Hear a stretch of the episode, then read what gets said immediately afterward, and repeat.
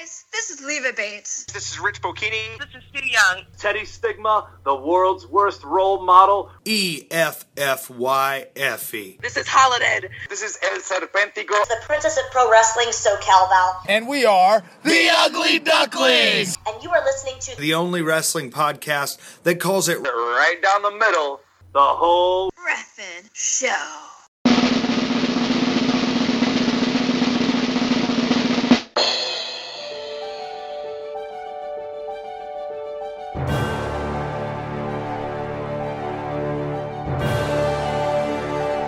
It's the 100th episode of the only wrestling podcast that calls it right down the middle, The Whole Reffin' Show, featuring the world's worst role model, Teddy Stigma, Fest Wrestling Champion, the Golden Boy of Grabass, Effy, the voice of MLW and Fest Wrestling, Rich Bocchini, and many more. And now, here are your hosts, Perry Smith and Daryn Beasley. Oh my goodness! Oh my goodness gracious! It's the 100th episode! 100 episodes of the only wrestling podcast that calls it right down the middle, the whole reffin' show. And I'd like to welcome you to this very special show. I am Daryn Beasley, I am Perry Smith. and we are stoked, dear listeners, to have each and every one of you along for this journey. Uh, not only the journey of this episode, but I'd like to know what has been your journey. What if we knew everyone's journey through the whole Reffin show, through the the long history now, hundred episodes, triple digits, three digits. That's right, three digits. For 40 years, the whole Reffin' Show has been coming to you live uh, in a in a pre-recorded kind of way. Uh, yeah, Daryn and I, Daryn and I are sitting here with our tuxedos on, our party hats on our heads. Uh, the champagne is cooling right now. It's in the crisper. Is that is that what you do with champagne? You put it. I don't know if you put it in the crisper because that's where you keep That's your you- lettuce. And then that's where you're supposed to keep your vegetables, which no one actually puts the vegetables in there. They just leave leave it empty. Well- and somehow you find dead fly carcasses in there. We shouldn't talk about that. Uh, I, I used to live in a flop house, apparently. Um, Used to. yeah, whoa, holla. Uh, so yes, ladies and gentlemen, hashtag dear listeners, we really appreciate you dropping by for the 100th. It's a big deal to both Daryn and I, and uh, we're very glad to have you here. We are really uh, incredibly excited to have you all here.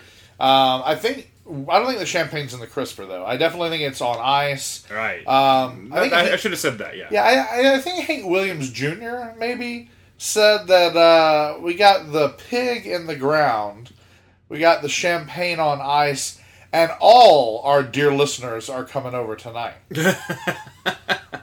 that means you, dear listeners, thank you for coming to episode 100. This actually, in by anyone's estimation, has to be a stacked card. This is going to put butts in seats. Absolutely. They said we'd never get past the 10th episode, Daryn. Who said that?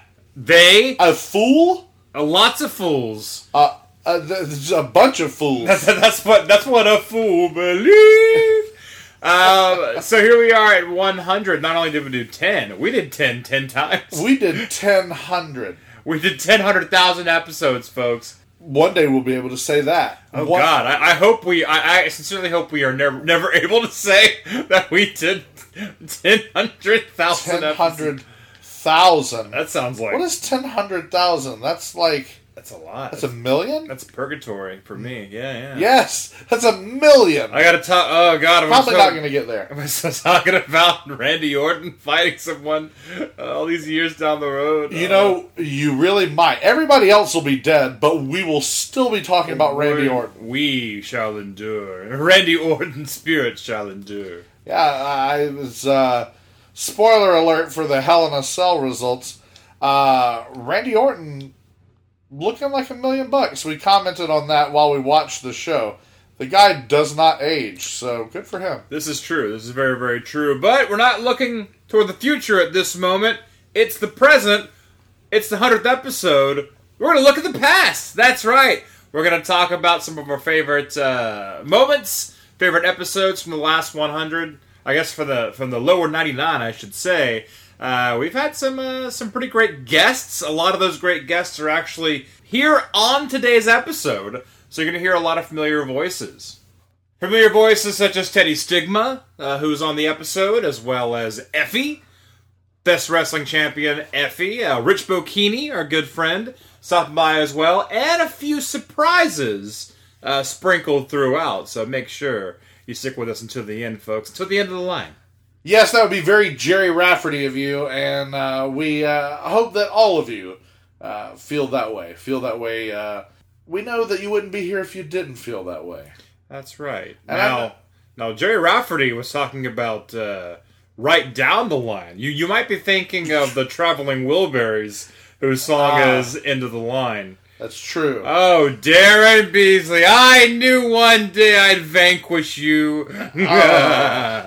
it only took a hundred episodes. Oh no, there's been some vanquishing along the way. A lot of our dear listeners know that. Both show Has there been? uh, a lot of vanquishing. Hashtag vanquishing. You know, speaking of hashtags, hashtags have been a good friend of the whole Reffin show. Uh, hashtags have brought a lot of hashtag dear listeners to hashtag the whole Reffin show. Uh, Instagram has been a good friend of the whole reference show. Um, Twitter, not so much. Uh, a, a casual acquaintance, if you will. Instagram, though, which of course allows for not as many characters as you would like, but far more than Twitter. And that has allowed us to put our brand out there, if you will, um, with hashtags like if wrestling were real, hashtag uh, wrestling logic, hashtag mean mad man, hashtag who booked this shit. For quite a few weeks now, hashtag declaration of the rights of the wrestling fan, which of course uh, was our response to Paul Lazenby and Don Callis. And, uh, you know, hashtags have, have done us a lot to attract new listeners who would become hashtag dear listeners That's right. and uh, hashtag friends of the show, and uh, it's it's really great. I remember when hashtags first crossed my path uh, all those years ago, and I thought, what poppycock, Oh yeah. what hogwash, Oh yeah. and, and what what what fiddle faddle. Yeah. No, no one. No one likes. Uh, I, I don't want to say new things, but like like new. I don't know. Hashtags seem like they were forced upon us. Um, They were, Yeah, though. yeah. Well, I guess they were. So yeah, I mean, social media also like Twitter. What's I mean, even that was like, what's Twitter? And even now, I'm kind of like, what's Twitter? Um, because we we uh, you know no trouble there. Anywho, uh, but no. Instagram though, pretty pictures. Who can deny pretty pictures? Absolutely no, and they're definitely Twitter definitely has its highlights, uh, random interactions with uh, fans, uh, random interactions with uh, wrestlers. Um, it, it, it's always cool. Um, but no, we, we've had a lot of uh, a lot of fun hashtags. Hashtag dear listeners, you guys know about those. Um, so yeah, we we've we've said some pretty dumb shit on the show. Uh, there, there's been a lot of stuff. Yeah, I think we've overstepped our bounds a few times. Nah. Um, I mean, I'll. Def- I mean, psh, I will proudly defend our right to do so. oh, absolutely. But uh, I, I will. I will not be so proud as to say we've always been right. Uh, I think we've we've maybe uh, dropped some unnecessary insults. Uh, you know, there, there there's been some individuals who have uh, not always been treated so kindly by the whole Reffin show, and uh, I will say this: it's not born of hate. You know, it is born of criticism.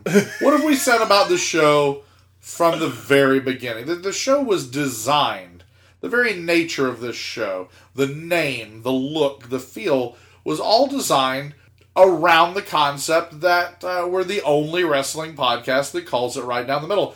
That's why in our logo we have the referee shirts. Right. That's why we've always tried to be um, as unbiased as possible. We are very opinionated men, Right.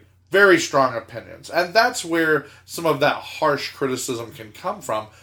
It's done out of love, and I feel like it's done with fairness. Are you saying No Way Jose has merit, Daryn? I am saying, oh boy, you you you, you put I'm immediately call you on you, this. you've put it you've put it to me. Um, sure he does. Wow. Wow. I mean, truly, truly a landmark episode, folks. Forget the 100 part. Daryn is saying something positive about No Way Well, Jose. this is this is what I'm saying about Noe Jose. I'm sure his mother loves him. That's all you're gonna get from me about Noe Jose. Okay, that's that's something. Okay, that, that's not bad. Of course, uh, back in the day, uh, more so uh, in the in the early times, I should say. For those those of you who've been on board since the beginning, we uh, Daryn and I would frequent NXT shows, uh, and and that's where kind of the the, the joke of No Way Jose and Daryn not really being a fan of his began. Uh, Steve Cutler, Steve Cutler was also kind of a target. Oh man, It's. Uh, I'll, I'll bring that up. Um, he he grew on me though. He. Um, I think he just. Has he even gotten on NXT TV yet? Has that happened? I don't know. He's now a part of that group. Uh, it, well, he's with um, Wesley Blake Right. and uh, the and the guy formerly known as Gunner The Sons from of Impact. They're the Forgotten Sons. the Forgotten Sons. Uh, Which And I know why- That's a joke Oh. right there. That is such a joke right there. Well, you started with you started. You thought they were the sons of something because it's a Sons of Anarchy gimmick. right, right, right, right. They're like bikers without bikes, um, which They should have been called that. Bikers without bikes. there's our newest. There's our newest. BWB is in the house, baby. Oh my god! There's our newest hashtag: bikers, without bikes. Without bikes. Oh, Oh, but yeah, Steve Cutler. I think he's got a lot of talent, but I, I just remember there being a time when he was brand new to NXT, and we just did not pull any punches regarding his ability or what we perceived at the time to be a lack thereof. Which which got us into trouble uh, when I went to an NXT house show in Gainesville, and uh, the Blue Meanie was in the audience, and I went up to I went up to Blue Meanie and I was like, hey, blah, blah, and I was like, hey, so what are you here for? And he's like, oh, uh, there's a guy here that trained with me at the the Monster Factory, uh, Steve Cutler, and I was like, uh oh, because At that time, we wanted nothing more, or I at least wanted nothing more than to have the Blue Meanie as a guest on the whole Reffin show. Right. I actually I mentioned the podcast to uh, Blue Meanie. I mean, I that that's always weird. You feel like you're selling a car to a wrestler when you mention the podcast. It's rough. And that was also in the early days when I, I didn't really know what protocol was to you know ask a wrestler to do your podcast and, and what have you. And I, I, did it as respectfully as I could. And and he seemed somewhat interested. It didn't quite happen. It kind of fell apart. Um, which sucks because it would have been great to have Meanie on the show. But I thought, oh man, if he tunes in to an episode, if he goes back, you know, a few episodes, he's gonna hit some negative uh, Steve Cutler uh, criticism. Uh, so, ouch. Um, or you know, having uh, SoCal Val uh, as one of our first interviews, and she's like promoting the Fight TV app, which we totally shit on uh, when we reviewed uh, uh, Bound for Glory. Is that what it was? Uh, the uh, TNA pay per view? Yeah, the Impact pay per view. Yeah. Um, which is just like, oh god! Every time we say something's horrible, like the next week we meet someone who can like get us an interview with someone connected to it. It's It like, was, oh god, yeah, oh god. it was really. It was funny. the curse. It was like it our was curse, a curse. for a minute. Yeah. It, it reminded me of Kevin Smith's movie Dogma, when uh, the the Chris Rock character falls out of the sky, which of course prompts Jason Mewes, the character of Jay, to say.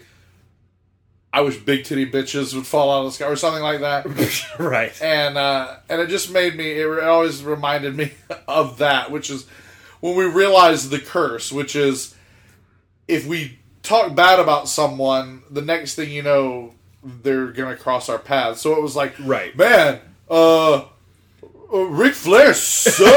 The Rock, what a piece of shit. Yeah, yeah. Uh, you know, to reverse psychology to bring bring these opportunities onto us. But it's funny that you mentioned the Fight TV uh, app and the whole SoCal Val thing. You know, the only reason that we were shitting on it was because we had to utilize it in order to see a TNA pay per view. Right, and it wasn't working well. No, it wasn't working well at all. But So we pointed out the fact that it didn't work well. right, Yeah, yeah. and uh, and that was fair because it hey, it, hey, we, we reviewed a, a product. It, totally it was sucked. not a fine product. No, but- no. Now I recently used it again to watch All In, and uh, it worked fantastically. Are we covering our ground no, in case we get someone? no, I'm just saying. In case SoCal wants to come back, we go. Well- we said we said great things. Hey, hey, uh, the the the Fight TV app is a fine are product. you, are you Mickey Mouse? I all of a was. I was. Just in case we had Mickey Mouse on the show. Well, I think SoCal might like to do a show uh, with me and Mickey Mouse. Hey, what, what does that leave me? Uh, well, turned into Mickey Mouse apparently. Okay, okay. Uh, but no, it wasn't. It wasn't just. Uh, it wasn't just that. Fight T. I guess as a testament to how far that app has come. Right. Um, it, it's still not perfect. I, I don't understand. Neither my smart TV nor my Amazon Fire cover. Right. They neither one of them support that app, so there's a shortcoming. It's it's come a long it's come a long way and it, it's not perfect. Is this is this a metaphor for our show, Daryn? No, because we have come a long way right to perfection. Okay. Because I think that this is the it's perfect. This, We're- is, this is the apex. We're absolute perfection. But we were watching that TNA pay per view because it was a period early on in the show, but not brand new in the show, where we started to think that we had to diversify. We started out like the interviews were amazing early on, and they were all over the place. They were from lifetime, uh, lifelong fans uh, who had who had had brushes with the business at different levels, like Ed Pitts, uh, former promoters like Jody Peterman, uh, somebody who was on the precipice of his whole career blowing up, James Ellsworth Right. people who had been to all four corners of this business, all four corners of the globe, like SoCal Val, and yet our coverage was was limited right at first. It was very very WWE centric. Um, actually, it was really NXT centric because that's what we were. It seemed like we were going to shows constantly. was the only like new thing we could talk about. Sure. Like, like because people, unless you were at these house shows and seeing the, the, this talent, you wouldn't necessarily know what was going on. And those people moved on to the, the actual show itself. Some have moved on to WWE. When you go back, you hear names that we say that are now on WWE proper. They're on Raw, they're on SmackDown Live, like you know Ruby Riott uh, for one. Um, there's many others, of course, and Elias, um, all kinds of people.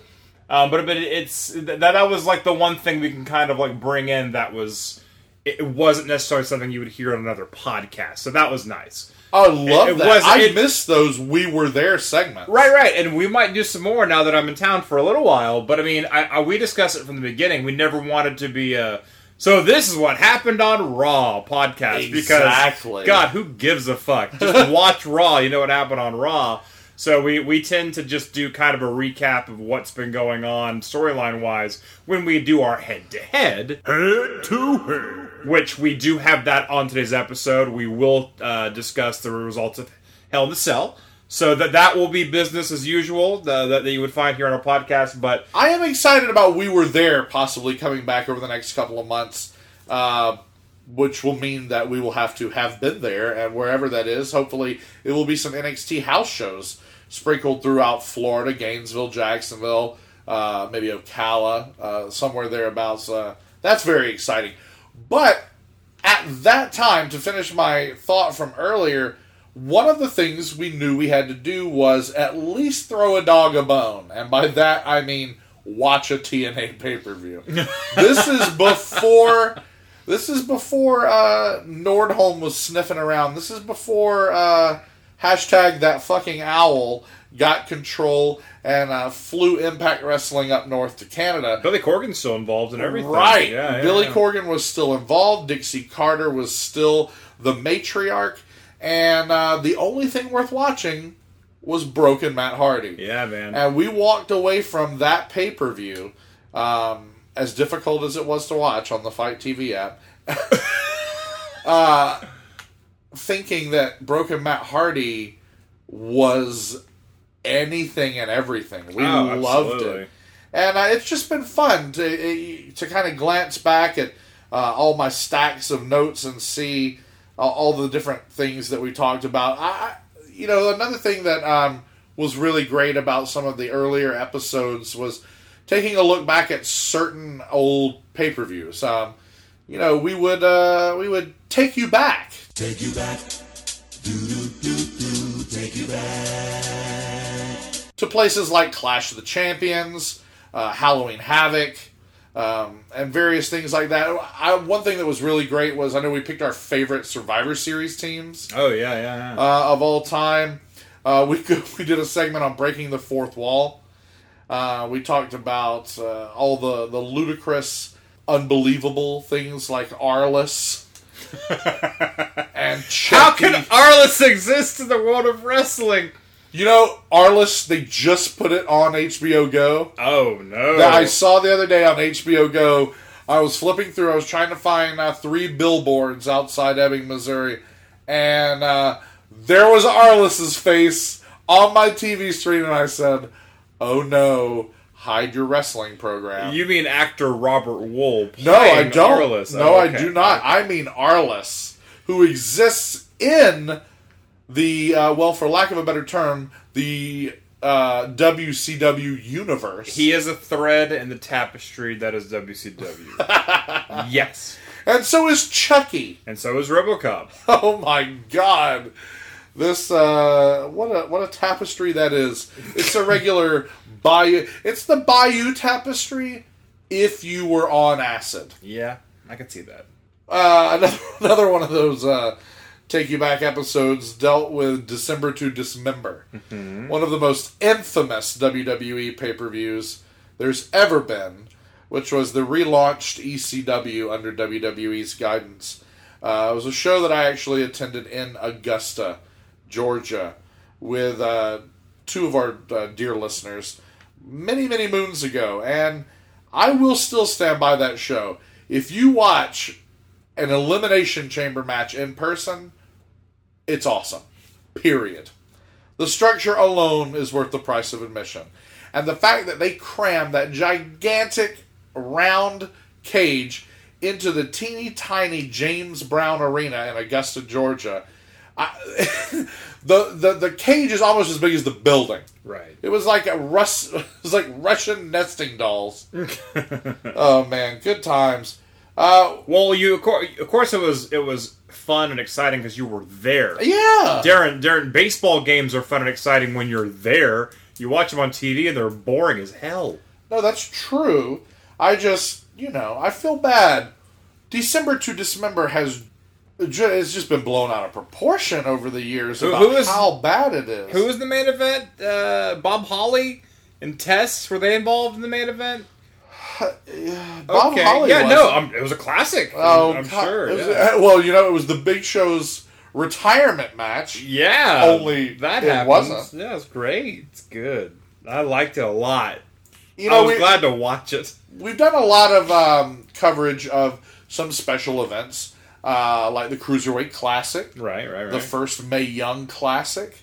Uh, we've made sure to cover. Eventually, the second Mae Young Classic. Yeah, it's coming. It's coming. First, we pat ourselves in the back and glorify ourselves. Then we get back to business again. We've talked about both of the WWE uh, United Kingdom Championship tournaments. It's true. I remember that first one. I, that first one felt like WrestleMania to me. I was so excited by that first one, and that tournament was so much fun, and uh, it just it really seemed special. And I was yeah, yeah, and I remember that second one uh, was very forgettable. oh come on! I remember, I remember that I've already forgotten the second one completely. wow. Wow, take that. You know, uh, it also reminds me that the night of the first uh, round of the UK Championship tournament, the first round of the first tournament, uh, we actually missed because we were in attendance at a Ring of Honor taping at Center Stage in Atlanta. Correct. And so it's been really cool that we've had an opportunity to do Ring of Honor in our We Were There segments. Right, right. Also spreading the love throughout independent wrestling. Not to say that ROH is indie wrestling, but uh, you know we talked about uh, shows that we've been to, uh, very small show, very very small shows in what formerly would probably be considered renegade promotions. Uh, they've been so small. Bigger things uh, along the line of some of the earliest places that we were able to see Effy wrestle. You know, Effy came on our radar after seeing a Sunbelt uh, Wrestling Entertainment show, and uh, he became a friend of the show, uh, tried and true. And he actually introduced us to Fest Wrestling. That's right. And uh, I, I, dare, I, I have to remind myself all the time how serendipitous all that really seemed to be. We were at that Sunbelt show to interview James Ellsworth backstage uh, in Tifton, Georgia. And that's where we first saw Effy wrestle. And I knew there was something special about that guy. He tells us about this promotion that he had just been hooked up with just a couple months prior in Gainesville, Florida, known as Fest Wrestling. And then we found ourselves in Hogtown at the first Fest show we attended, Pickle in the Tree. Now, unbeknownst to us, they'd had to relocate to an outdoor venue, which was not their typical venue. It's a, as a vegan restaurant. Yes. It was. It was a vegan Curia on the drag. Yes. Curia on the drag. Music to my ears. the whole of Fest Wrestling, Yeah, according yes. to Daryn Beasley. Curia on the drag. Curia on the drag. Uh. Hashtag back to Curia. Oh man. Um, I well, it's because there's no recapturing the magic of that night. That was the first time we ever saw Tech. The first time we ever saw Awaken. Right. We saw the. It's the first night we saw Teddy Stigma. Yeah, yeah, yeah, yeah. You know, and a lot of stuff came out of that show. Teddy Stigma took our word. He he uh, without our permission. Uh, Oh, to- totally just stole it. totally yeah, yeah, without our permission, just lifted our audio and put it on his sizzle reel. And so, oh, there it is. Oh, look at that. There's my voice all over this dude's wrestling sizzle reel on YouTube. Right, because we decided to uh, to do a review for the Fest Wrestling show, uh, which is totally your idea, by the way. Even going to Fest Wrestling was your idea. It was kind of like, nah, I don't. Stone Cold Steve Austin won't be there, so I don't want to go. uh, in so many words. But anyway, um, obviously we went, enjoyed the show, did a review. Because again, it, it's always nice to talk about something that like other people aren't going to be talking about on their shows, um, just to bring some uh, variety. Um, and well, yet, of course, and we've we've we've been supporting that idea this whole time. Absolutely, yeah, yeah. And uh, obviously, Teddy Stigma appreciated what we said about him. Tony Weinbender, promoter of Fest Wrestling, uh, actually uh, heard the uh, review and listened to it and liked it. And we went to an NXT show, which we probably did a, a, a we were there for, I'm sure. um, and sure. Uh, we actually met Tony Weinbender at the show. He was at the show. We talked about it, and we were like, "Hey, we're." We're uh, the whole Reffin show. We did the review for uh, Pickle in the Tree, and he was like, "Oh, you, it's you guys! You're the whole yeah, Reffin yeah, show. yeah. I was like, oh hey. So we kind of after that became buds, and uh, the rest is history. Do you, do you remember the funniest part of that was we didn't really know who Tony was. yeah, we, we didn't know that he was the the, the guy. We knew that. I, I, I knew that I saw him there, I, and like he- Right. he, was the guy in the ring talking and stuff like that. We're oh, I had no he's idea it the- was his he's baby. The, the ring announcer. Didn't know he was the the father of it all. I had no idea. And you remember who caught our eye? It was actually not Tony. It was Leon Scott. Mm-hmm. Because we are like, I think that's Leon Scott over there leaning against the pole Right. that's holding up this tent here. this muscly, imposing, uh, six foot three slash four uh, dude who's obviously a wrestler. You know, uh, that's Leon Scott. Kind of, kind of sticks out. Yeah, What's amazing is that seems like a million years ago now. because it was a million years ago, Daryn. it was less than two years ago. A million. Uh, th- th- that's a million in dog years. But Fest has become such an important part of this show. Uh, you know, they, they, it's a company that only runs six shows a year.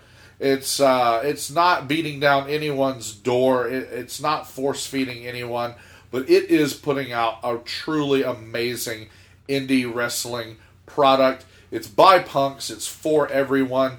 Tony Weinbender and the whole organization embraced us fully, just as as truly and as tightly and as sincerely as we have embraced them. And it's been a really amazing sort of symbiosis. Like uh, uh, we really have dug Fest Wrestling and all that they've done for us, and and I think they've appreciated the fact that we have really put their product out there, and uh, that's not out of financial gain. That's not out of design. That's out of pure enthusiasm and appreciation for their product. There's no denying how hot independent wrestling has become just over the course of our 100 episodes. Absolutely. And Fest and its strange ties to uh, Defy and to Wrestle Circus and to uh, First Wrestling and Revolver. to Revolver, PWX, Ronin, all these ties that uh, that Fest Wrestling provided for us, opening up new doors, opening up our eyes, and opening up our ears uh, to see all these these new indie wrestlers that we realized were a whole other universe of talent, and uh, we have done everything we can to to help celebrate them. And in return, they've really done an excellent job of putting us over Absolutely. people like Su Yung, who who uh, was gracious enough to come on our show. That was an amazing interview where we learned all about uh, the woman behind the undead bride. Uh, it was so funny. I know that even during the conversation, we had so much to say to her about her not seeming like her. Wow, you're really friendly. and uh, she just was very gracious with her time. Uh, I remember the first time we ever talked to Rich Bocchini. Right. Uh, at least three hours. I think. I think it ended up being about an hour and a half, two hours. It was a two-part interview, Yeah, yeah. two consecutive episodes. Uh, and when you talk to strangers, which is what Rich was at the time, when you can talk to a stranger about something like pro wrestling that long, I think all parties involved realize how passionate we all are Absolutely. about the product and, and about our involvement in the various ways in which we are involved. Now, we haven't always been everybody's friend. Uh, Holidead, Holidead. Holidead dropped by on the show. Uh, we had her not as a guest. Uh, she duped us into uh, basically coming onto our show as a as a, a big fan of the show, as a mystery fan. Uh, turned out to be Holidead, who used the opportunity to uh, promo on Sue, but also you know uh, say some very menacing, very mean things to us. So yeah, that, that that that that's just the risk you run here in the podcast game, ladies and gentlemen. So if you start your own podcast, beware. Be beware of, of mystery fans. It could just be Holidead coming be. onto your show to attack you. uh, I, I believe she posed as Holly Oh yeah, yeah, Holly, yeah, yeah. and uh, that just just fooled us. Should have saw it coming. she just she really berated us at the same time as she really went after Su Yung and made it clear that she wanted Su Yung's title, which she didn't get. She did not get it. She's an imposing figure, both uh, physically, uh, mentally, and emotionally, and yet she she she definitely uh, found herself on the losing end of a Su Yung fight. That's true, and and ever since then we've always made sure to kind of disappear from front row whenever Holidead Holidead comes out, so he doesn't spot us in the audience. You know, and and, and Ho- Holidead being a, a frenemy, to use your term, of the show, a frenemy of the show, Holidead. She's one of very few. Right. Uh, she may be the only one. Uh, typically, we make fast friends with uh, anyone who is willing to come on and uh, tell us their life story or help build up their current, uh, you know, profile, uh, sell some tickets, uh, or let us know where they're coming from, how all their passions about wrestling, uh, or who got them into wrestling, both literally who broke them in the business, who uh, who who trained them, who inspired them as a kid. You know, people like Serpentico, uh, teams like the Ugly Ducklings. Ugly Ducklings, one of the most rambunctious interviews we've ever done, uh, done live before a fest show Which we've never done before. on site, uh, sitting on uh, opposite sides of a red felt pool table. Right. And that was an excellent conversation. Those guys are cuckoo for Cocoa Puffs, and I would have it no other way. Um, Leva Bates, what an excellent guest to have on our show. Similar to Rich Bocchini. It was like, we don't know Leva. We like Leva, but we don't know Leva. And then all of a sudden, you're going to sit down and you're going to talk shop, and you got three people talking about something they care very, very much about the business of professional wrestling. And next thing you know, we're hitting well past an hour, on to two hours. And, and then you start thinking, how can we condense this to podcast length? um, but those are the problems we like to have. Right. You want to have too much and- as opposed to not not not enough. Um, I uh, also want to point out uh, since we are approaching our next live gig at the Fest. That's right. Uh, coming up uh, later in October. Uh, gotta gotta throw back to our first live show, our first panel, where we had uh, Effy, of course, Rich Bocchini, we've mentioned uh, Max Gregg, the other half of the commentary team of Fest Wrestling. Not to mention Matt Cross, very very well known uh, independent wrestler and just wrestler in general, very well respected. Uh, had a lot of great things to say about uh, wrestling, about punk music. Huge fan of punk music. Uh, poor guy blew his voice out screaming and having a great time at the fest. Uh, he'd been partying pretty hard, even though he doesn't drink. Um, he got he, he he was that like wasted and and had that much fun with zero alcohol, uh, zero drugs of any kind. So I mean, that guy just loves to party and loves punk music and loves wrestling and, and very passionate about it as well. Uh, Chuck Taylor also we had him on the show. Chucky T. Uh, who's doing a lot of really cool stuff and New Japan Pro Wrestling. It's just weird to see him do stuff like Wrestle Kingdom and all all kinds of places that he kind of pops up. And he was at uh, All In. He was in the uh, over budget Battle Royal in the beginning, and it's like, man, good for him. Yeah, and to think that less than a year ago, there he was on on uh, the whole Reffin Show live panel at the Fest 16, and we were so happy to have all those guys on there. That was a real, that was a very surreal moment. There we were. We we looked the part in our referee shirts. Fully gimmicked. Fully gimmicked, Yeah, yeah, yes. yeah. I had the green headgear, you had the pink Hitman sunglasses. Uh, there was just a little bit of uh, crispness in the air.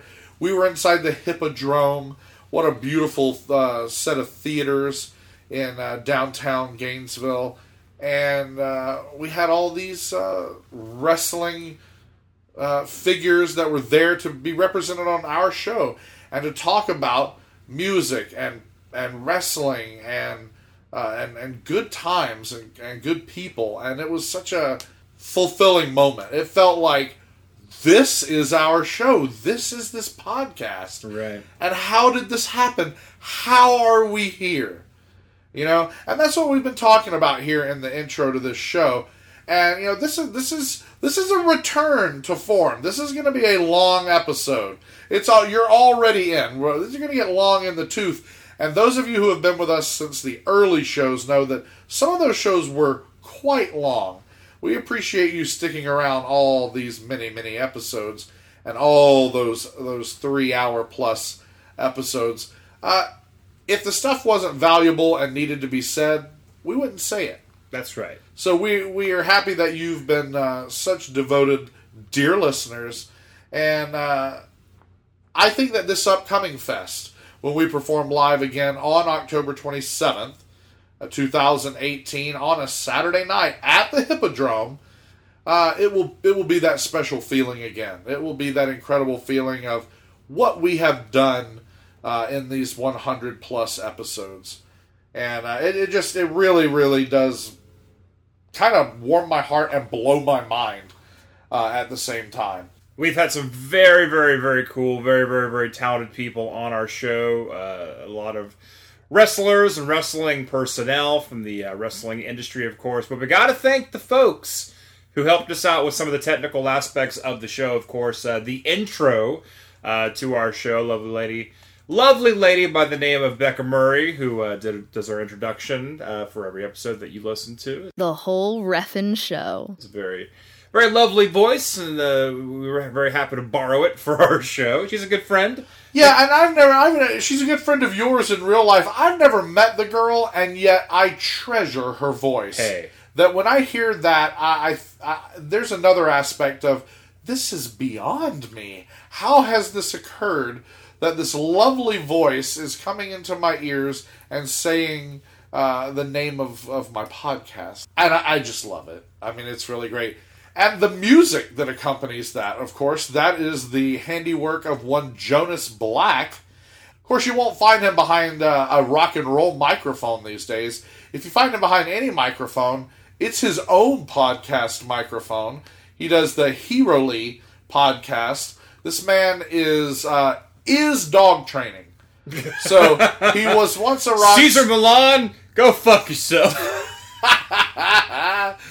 what once was a rock star uh, of the uh, of the definitive kind. Now he's a rock star in the world of dog training.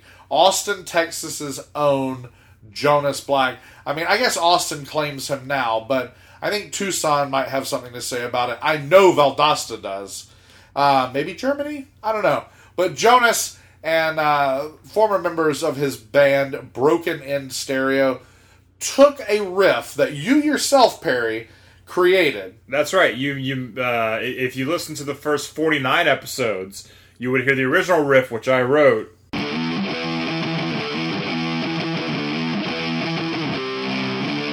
And of course, Jonas took it.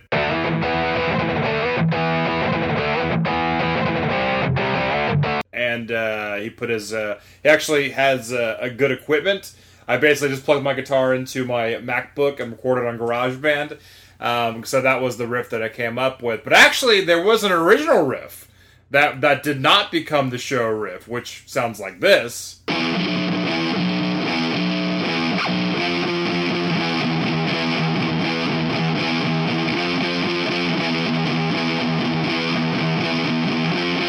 I actually liked that one. I thought it was kind of ominous, a little ECW um, but eventually we went with, of course, what we ended up with. But uh, yeah, all the, all the props in the world of Jonas Black for churching that up and uh, Yeah, he it, took what was a, a badass riff making it sound more and professional. made it sound made it a song. right, right, right. Like, right, and that was you know that was just very cool. absolutely. We would also be remiss if we did not talk about a very talented artist and graphic designer, Ben Blanton. Ben's been a friend of the show. Well, Ben's been a friend of ours for nigh on two decades, uh, if you can believe that. Uh, Twenty years. We gotta stop saying stuff like That's that. That's crazy, right? No, I know. Well, Ben is. Well, I mean, ex- we've been doing the podcast for forty years. We've only known Ben for twenty years. That's paradoxical because before there was a show, there was a logo. And we won't get into how mad you were at me for that. And uh, and maybe we'll never revisit that. But I will say You well, put the logo up before we had a Twitter up, an Instagram up, a Facebook up. and I dare say anyone listening to this says that's good marketing. but anyway, Well, you put it up and it was like, oh, now I have to do everything right now. there you go. It, it jump started the podcast. Maybe the podcast would have happened a month later, two months later, and this hundredth Or episode. maybe it never would have happened. and this hundredth episode. I don't know about So that. you're welcome. Oh god. Okay, whatever. Forget it. before there was a show, there was a logo. Uh, there, there were ideas of a show. We won't get into that. We we've told that story before. But the logo, thanks to Ben Blanton, was beautiful before we even knew what we had. What we knew we had was a logo. Right. Uh, and that logo is still the logo. I don't really know why it would ever change. It's cha- It has changed, but it has always reverted. There's ben been has variations. There- There's been like, uh, yeah, yeah, like I would say seasonal, but it's like I, I kind of think like SummerSlam's a season, Royal Rumble's a season. You know, whatever. Sure. Well, we've had a couple of awesome WrestleMania logos. We had a, a Fest redesign. We had a SummerSlam redesign. Um, I really love. I believe it's still the, the our logo on Twitter. I'll change that eventually. The the WrestleMania 34 uh, skin, if you will, placed over the whole Reffin Show logo, and all of that is a credit to the the amazing talent of Ben Blanton, who makes uh, Perry and I look really good in cartoon form. It's fun Uh, it, it fits what we're doing. It fits the, the style and the attitude of what we're doing. So so thanks to Ben. Absolutely. As much as this podcast is literally just me talking to Daryn about stuff, a- a- anything from wrestling to uh, Parker Lewis Can't Lose, the TV show, or to uh, Meatloaf songs or Cher songs, whatever. Uh, that that kind of makes the podcast the podcast, but also the personnel that Daryn mentioned, the long list of people we've had on the show in the past, and they've, they've meant a lot to us. I, I don't want to say some more than others, but some have frequented the show, uh, and they're going to keep frequenting because they're on this episode.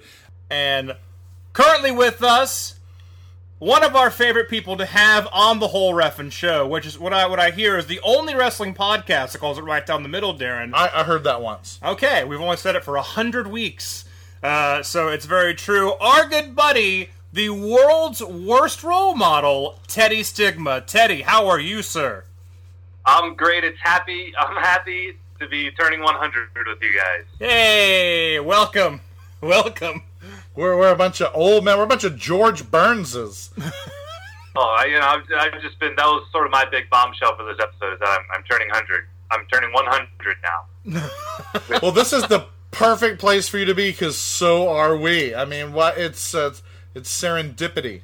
We were all born on the same day, uh, at the same hospital, and we thought our paths would never cross again, and we were wrong because they've crossed many times. Sometimes to talk about wrestling, sometimes to talk about The Simpsons, but it's it's always it's always a good time. Preferably about The Simpsons. We'll get to it. We'll get to it. I'm sure. We'll get to The Simpsons, of course we will. Well, Teddy, it is our hundredth episode. Thank you for celebrating with us, and like I just said, we're very, very glad to have you on the show. It's a very special show for us. It means a lot to us. Uh, I know a lot of our fans recognize your name and your voice, and they have been following the Stigma saga since day one. We've had you on the show multiple times, uh, not only to discuss you and your career, but also, sadly, uh, your injury. And we've been getting injury updates uh, for months now on the show, and we we want to know. Our hashtag dear listeners want to know what is the state of Teddy Stigma right now. Well, uh, my knee is attached back to my body, so that's good because you know the original injury, as you guys may remember, my entire leg fell off, It and did. uh, It getting did. it getting it put back on was extensive. Um, so, uh, so yeah, but the general gist of it was, you know, I am a wrestler, so my knees are just gonna be fucked up, and uh, and so sort of uh, ended up with a chronic partial tear in my MCL and my ACL, which all came to a head at my WWE tryout whenever I was doing a stupid forward roll, and then for some reason my knee exploded. So uh, you know, two years later, here we are. Basically, I, I got my ACL surgery done about a year after the tryout, and uh, and now I'm in this long recovery period, which I think I'm at like six months now. I want to say. Uh, what what month is February? The second month. Yeah, so And- we're we're and, into uh, seven month territory. So, yeah, yeah. Well, this just turned into a math podcast. Uh, it, it didn't Oh, turn yeah. into one; it always has been one. It's anything but wrestling. yeah, so uh, I don't remember where I was. I was doing math, and then my knee got hurt, and uh, and so I think um, yeah, we're looking at like January for a return date for me, or return month, I should say, at this point. So um, you know, that's kind of where the recovery is. I'm just gaining strength back at this point, trying to make my leg look less like a noodle. Yeah, well, dare I say then, I think 2019 might be your breakout year. uh, To revisit let's- some of our previous conversations. 2019. Yeah, I mean, I was gonna get into it because uh, how many how many breakout years would I have had by 2019? You know, because every year, Every year year's is yeah, every year's a breakout year. My favorite thing is I can legitimately say now taking bookings for 2019. Oh shit! There you go. Really dumb thing people on the internet do. You know, some of us have been lucky enough to actually see you, um, even though we haven't been able to see you mix it up inside uh, the wrestling ring. We ha- we did get a chance to see you at Fest, uh, the last Fest wrestling show. You were doing guest commentary with Rich Bocchini and Max Gregg. How was that? it's a lot of fun. Those guys have a really awesome chemistry, and so uh, when I come in, I'm just completely butting in and ruining that chemistry. So that's always a really good time. Um, and uh, uh, man, I don't know the. The, the last show, um, they had something weird happen, something technical, and I don't have any idea what's going on. They like, uh, and so they're like messing with the wires, and then it was really silent, and I was like, "Oh shit, Teddy, this is your moment to shine." and, but I picked up on what was happening so late into what was going on that by the time I realized it was my moment to shine, it was already halfway through that period of silence. You know, so then I oh. was. I just very awkwardly did some play-by-play of what was happening in the ring, which was just like, "Oh, there's a flip," and then like, and then perhaps sensing the disaster that was impending, they jumped back on and were like, "Hey, we're done playing with wires," you know, whatever, and then took over the commentary. I would like to say that sort of wrap, wraps up my commentary experience pretty well. Oh, no, damn! no, well, no. hopefully, at least you got to tell us tell somebody where somebody played college football during your brief commentary moment. I didn't even think to do that. Why? Oh, usually man. do a commentary. Jim Ross, Jim Ross would be sad. You know what we should do is the old like um, uh, uh, walkie-talkie situation, you know, or like I put like a little thing in my ear, and then you tell me what to say in commentary, like in the in the funny TV shows. Whenever someone's on a date, Oh yeah, and then hopefully it, you'll spill some water on it and it will like electrocute you. Then you have to freestyle. Of course, you say all the wrong things, and hilarity ensues. yeah, you guys have seen those episodes of everything. Is there, was there a Simpsons episode that covered that? Oh, oh, there had to be by is. now. Yeah, Yeah. Flight of the Conchords, I think did the did that bit the best. oh yeah, Uh, absolutely. Yeah. where uh, they used walkie talkies, and so they were just their voices were just coming through loud and clear. And the girl's like, "Why do you have a walkie talkie saying weird things?" Anyway, uh, not not to make this a flight of the Conchord podcast. oh, you Oh, well, it is. It is one. it is now. Uh, yeah. Uh, well, it's funny you mentioned um, doing uh, damage control when you when you thought things were going awry uh, for the commentary for the last Fest show because I I am always reminded of uh, the last PBR Wildman Cup uh, where, where, where things were going wrong and it it, it seemed because you were in there the entire match and you had to like constantly tell commentary like oh no this guy didn't show up or no they're playing the wrong music um, I thought it was so funny because you. I, I can't say you broke character because you are Teddy Stigma, no matter you know if you're awake, wrestling, or asleep or whatever. Um, you, you just you just kind of are you. But I just I, I laugh so hard when you're like you're like giving like the, the kill signal like no no no he's not he's not here he didn't make it. Um, I just thought that was hilarious. So I mean you you do have this fight or flight uh, when it comes to things going wrong, and you want the show to run smoothly. So, so you, you are you are more mature than you think you are. Just so you know. I well, well, hey guys. I mean, I've I've I'm over 30 years old. I'm coming to lots of uh, crazy new realizations in life, and uh, you know, maybe one of them is is is uh, will directly affect my commentary and make it more boring. Well, I, I mean, I'm just going to say that you you know if you're taking bookings for 2019, hell, they need to book you to produce the shows. You're doing commentary. Yeah, you're controlling who's coming through the curtain. Uh, I mean, Not well enough, apparently. well, well, better than Chris Gethard, bless his heart, just trying to read off of a of a cue card that he's been handed. And it's like Oh, the, yeah. it's like the dude in the ring knows what's happening better than the people holding the fucking booking sheet. What Well, then I when I produce the show, I will also do the ring announcing. Yeah, there you go. There you go. Kill kill all birds with one stone. kill kill one flock with one stone. Teddy Stigma hates birds. Kill them all. Oh no, we want to we want to apologize uh, in advance to all of our, our bird loving uh, uh, uh, listeners out there. The uh, what are they? Uh, they're called. Nice. Fuck you and your your aviaries. All right. or Yes. our ornithology enthusiasts. go. Ornithology. I, I wanted to say ichthy, but that's that's fish. So, See, now it's not about wrestling already. There Then we go. It's about ichthyology It's about and ichthyology, ornithology. ornithology, yes. Sure. So obviously, you're taking you like you said you're taking bookings for 2019. It's going to be your breakout year. We mean it this time. We really Uh-huh. mean it this Yeah. time. Um, Six guys.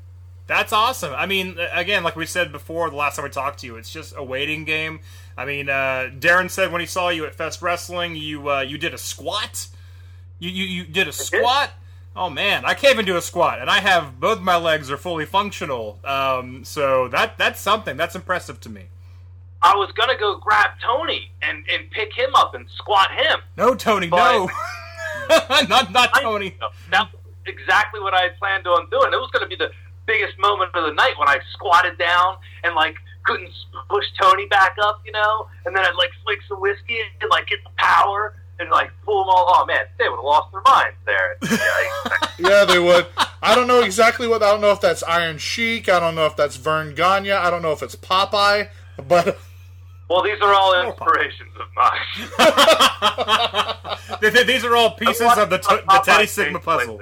I have to say, right before you, uh, right before you jumped into the squat, the Hindu squats, uh, trying to pour the whiskey in that one fellow's mouth, you were moving, and he were moving in the exact opposite directions. yeah, every time he tried to catch up, I tried to go to where he used to be, and Oh. most of it just went in his nose and in his beard. Yeah, that was disastrous. Yeah, ex- ex- I hope he. Ex- I wonder how he explained that to the arresting officer. Nah, man, Teddy Stigma was at a show I was at. Uh huh. We've heard it before. Yes. yeah. But a lot of perps telling us about this Teddy Stigma guy. Wasting good whiskey on random people, just pouring it on their faces. The, there's a certain stigma to it. That's the Teddy That's where the name comes from. Oh, we're on to you now. Now we get it. Top arresting people who smell like whiskey. There's, there's, there's a stigma to going around just smelling like booze, you know? Nobody takes you seriously. Cops arrest you. Wait, that does remind me of the first time I ever saw you in action, which was the first Pickle in the Tree uh, Fest Wrestling show that I went to. And I remember you came by and you were drinking the whiskey, and I thought like it's probably not real whiskey. And then you spit it out near me, and like like the the whiskey mist hit me, and I went, that, that, that, that that's real. That, that- that's real stuff. Uh, this guy, this guy just drank half a bottle of whiskey, and he's about to get in the ring and be responsible for people's lives. Uh, but you did great. You threw Jason Cade off a bus, and you you fell off a ladder. It was a lot of fun. Oh yeah, no, it was a good. That was a good first uh, Teddy Stigma experience. Now you guys think I'm gonna fall off ladder and everything. We- saw you be a badass and do badass things and take a huge bump, and sadly did not win that match. But uh, always looking forward to seeing more action uh, with you and uh, don't Wrestling. I don't win matches. That would be very. Participation award is it, it, it's definitely enough. Um, will will we see you at the next Fest Wrestling show? We're going to see you at uh, the Fest. I hope we are family Oh too. yeah, yeah, yeah, I think so. I really just um, it's it's pretty arbitrary the ones I show up to, but um, but I I am ninety percent sure I'm going to be at that one. Awesome, awesome. Well, the both of us will be there. We can't wait to see you for sure. I can't wait to do some more awkward commentary. Yeah, that's the best kind of commentary. yeah, that's why I only do like two matches because they're like we can't. This is good. Turn his microphone off. Inevitably, I get bored and walk away, so it works for everybody. you know? Well, at least everyone's on the same page. it's like, and we've had enough right about now. And everyone here is Unanimous. done. All right, cool. Well, that's a good note to end it on. Us walking away from awkward conversation. Absolutely. I kid. Well, We're not Teddy. awkward guys. We're just three cool dudes hanging out, talking dude shit. Aw, I That's want, right. I want this to go forever, but I mean, hundredth episode and all, we have a we have a lot to talk about on today's uh, today's episode for Yeah, sure. we have to finish putting ourselves over some yeah, more. we got to finish patting each other on the backs, uh, like uh, what's his name? Uh, Barry oh. Horowitz? Barry Horowitz. Oh my god, I forgot his name. I almost said Jerry Lynn. That's not right at all.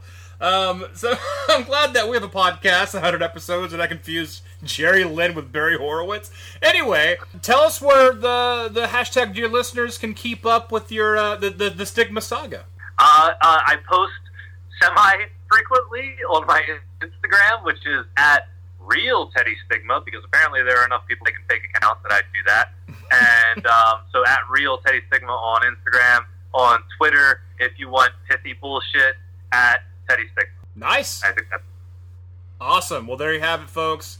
Uh, follow Teddy. Uh, follow the real Teddy. Don't follow the fake Teddy, because uh, who, who knows?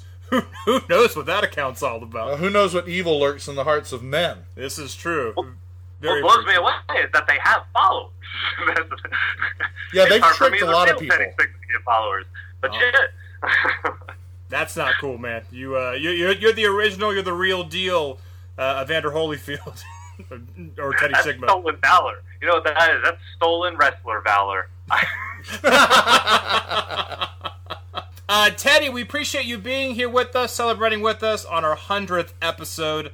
Uh, we both look forward to seeing you in person at the next Fest show, and uh, we'll be there. And glad you're on the mend. And 2019, buddy, I'm not going to say the B word. Uh, breakout. breakout year. yes, hyphenated. Yes. Yes. One word. Well, well. Stop correcting people's grammar, Teddy. Nobody likes it when you do that, Teddy. Usually I got Daryn for that, Teddy, but thank you very much. Thank you so much. Bye, guys. It's been good talking to you. Always a pleasure, Teddy. You're welcome back anytime. We'll see you on the 200th episode, but we'll see you before then as well. So, Woo! Wait, no, I'm gonna wait full time. all right, Teddy. Thank you for checking in, bud. Farewell. Always lovely to hear from Mr. Teddy Stigma. He, he calls himself the world's worst role model, but again, I, I look up to him. Yeah, I do too. I don't. I don't understand that. Uh, what's so not- del- so self-deprecating. It, it is. I mean, he wants to eat steak, lift weights, and yeah, drink Yeah. whiskey. Everybody drinks whiskey. Sure, sure. Good, good, smart, admirable people drink whiskey. I'm not just putting myself over when I say that. My uh, my uh, my favorite, uh, I should say, one of my favorite things about Teddy Stigma is when he self-deprecates. He refers himself in the third person and calls himself Teddy. That is Uh, wonderful. Which which I, I, I really noticed this this uh, the interview right here. Um, it's like ah, he, he does do that, doesn't he? Yeah, Um, it's funny for someone who has like a monster. Like he's a, he's a monster. Oh, he absolutely He- is. he- he's huge. He's muscly. He's an ass kicker. But the dude is a sweetheart. He's a nice guy. And He's his really- name is Teddy. He's he's a super uh, he's a super fun guy, uh, and I, I can't wait to see him back on the ring again because he he really is a great wrestler. He's a lot of fun to watch, super entertaining. The future's still bright for you, Teddy. You, you're gonna get there, bud. Believe me, you're you're gonna be there. The future's so bright.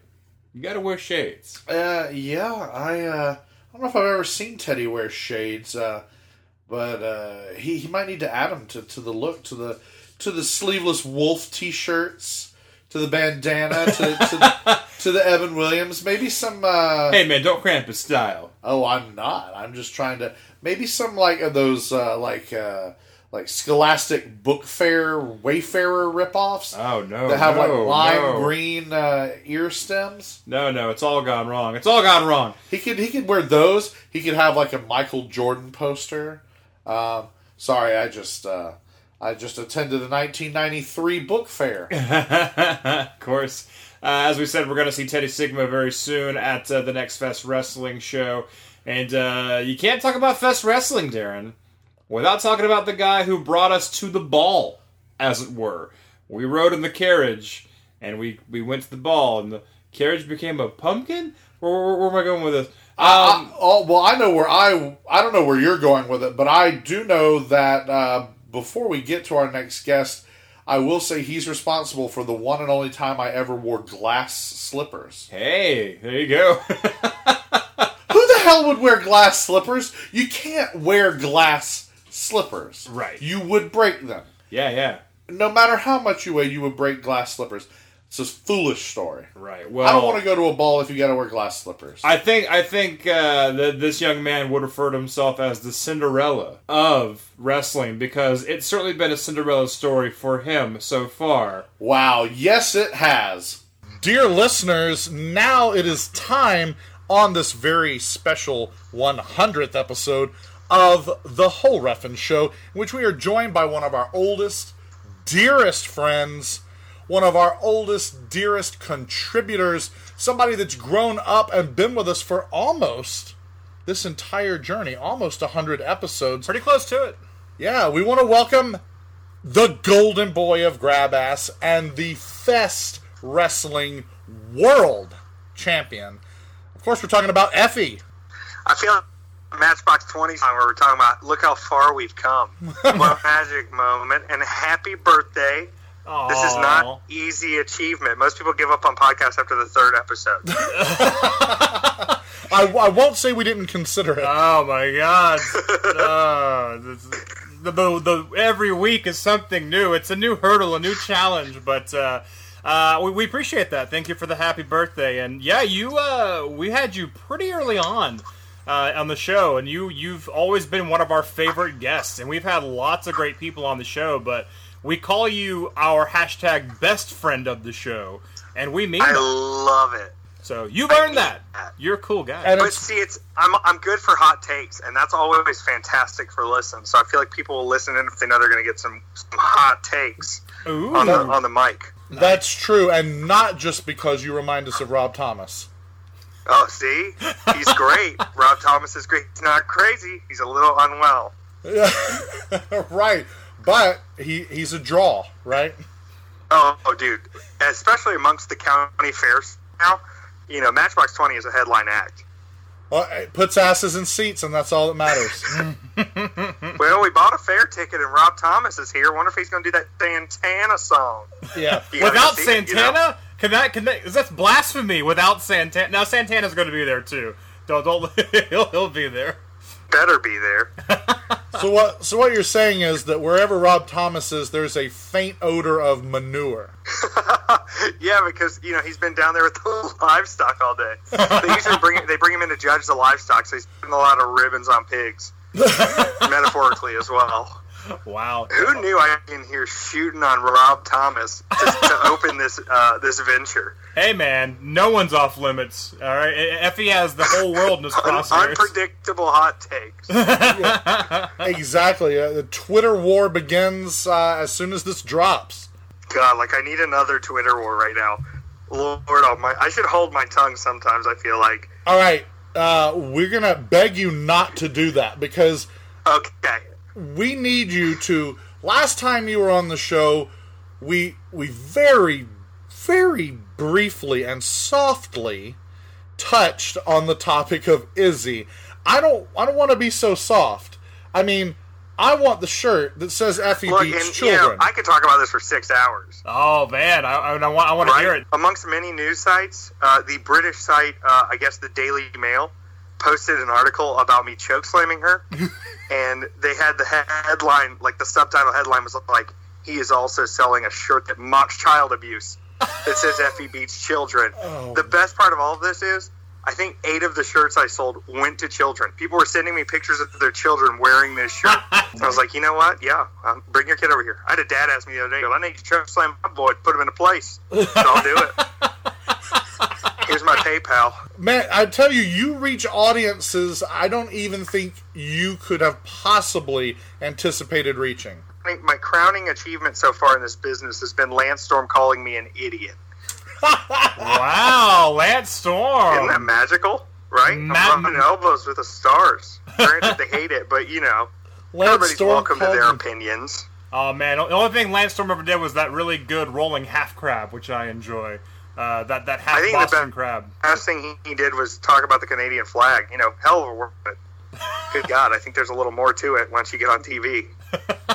You know, I have to say the crowning achievement of our 100 episodes uh, was provoking Lance Storm's buddies, Paul Lazenby and Don Callis, to call us a couple of marks. Yeah, Oh man, that's a call. That's a real call. Yeah. Don Callis has taken over wrestling in the past few weeks, hasn't he? Yeah, oh, he really has, and uh, it was pretty funny just uh, just to hear him complete be completely dismissive of us. but hey, You know what? He acknowledged you though. Here we are. Exactly, exactly. Here we are. Laughing Look, about You know, I've said it and I've joked about it. The the best part of that whole venture with Izzy is everybody's freaking out. You know, granted, all the people who were you know talking a lot of trash are these big superstars, or who were apparently her trainers. Forgot that there were videos out there already of Izzy bumping. We would never let her bump in our school. There's literally videos all over Twitter of her bumping in their school doing practice matches, coming off the top rope, going crazy.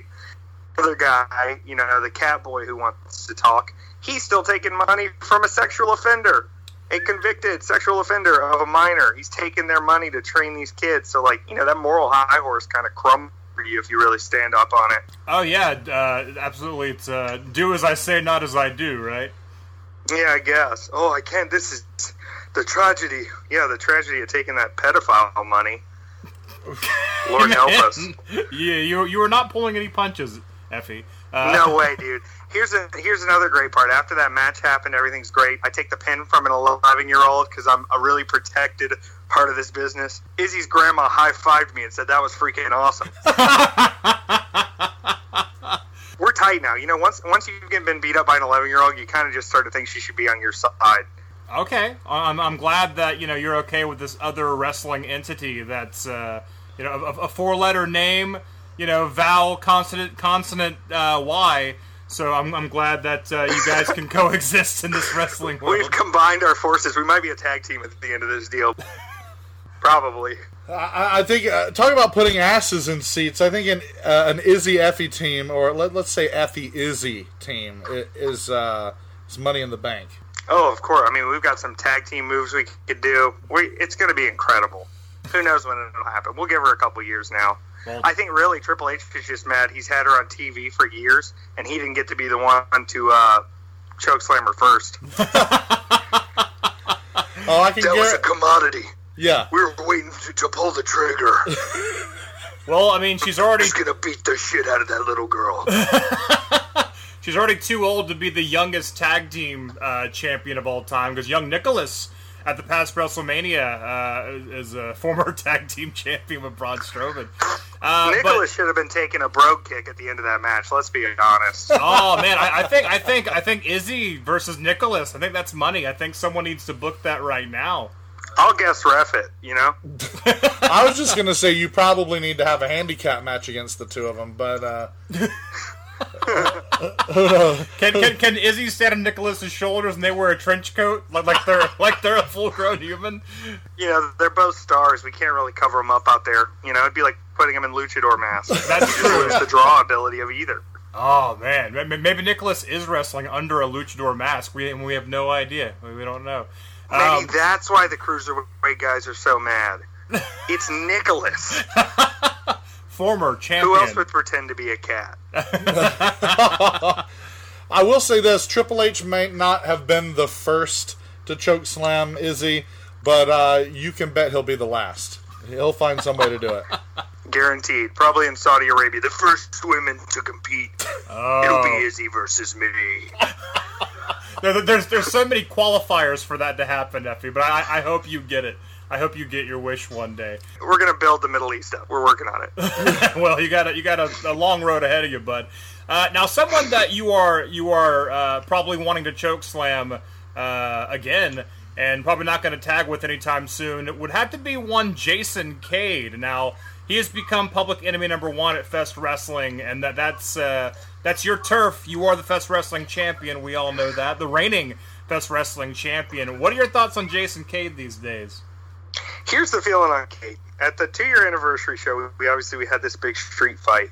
And I think what Cade didn't realize is when you take rules out of the equation and you've spat in the face of everyone around you, not just me, sometimes there's repercussions to that. So at the end of this show, obviously, he's dealing with a ring announcer who doesn't want to deal with him, a ref who doesn't want to deal with him, other superstars in the back who don't want to deal with him, fans who don't want to deal with him, even to the point where the security guards at eight seconds had their tasers out to make sure he couldn't get away.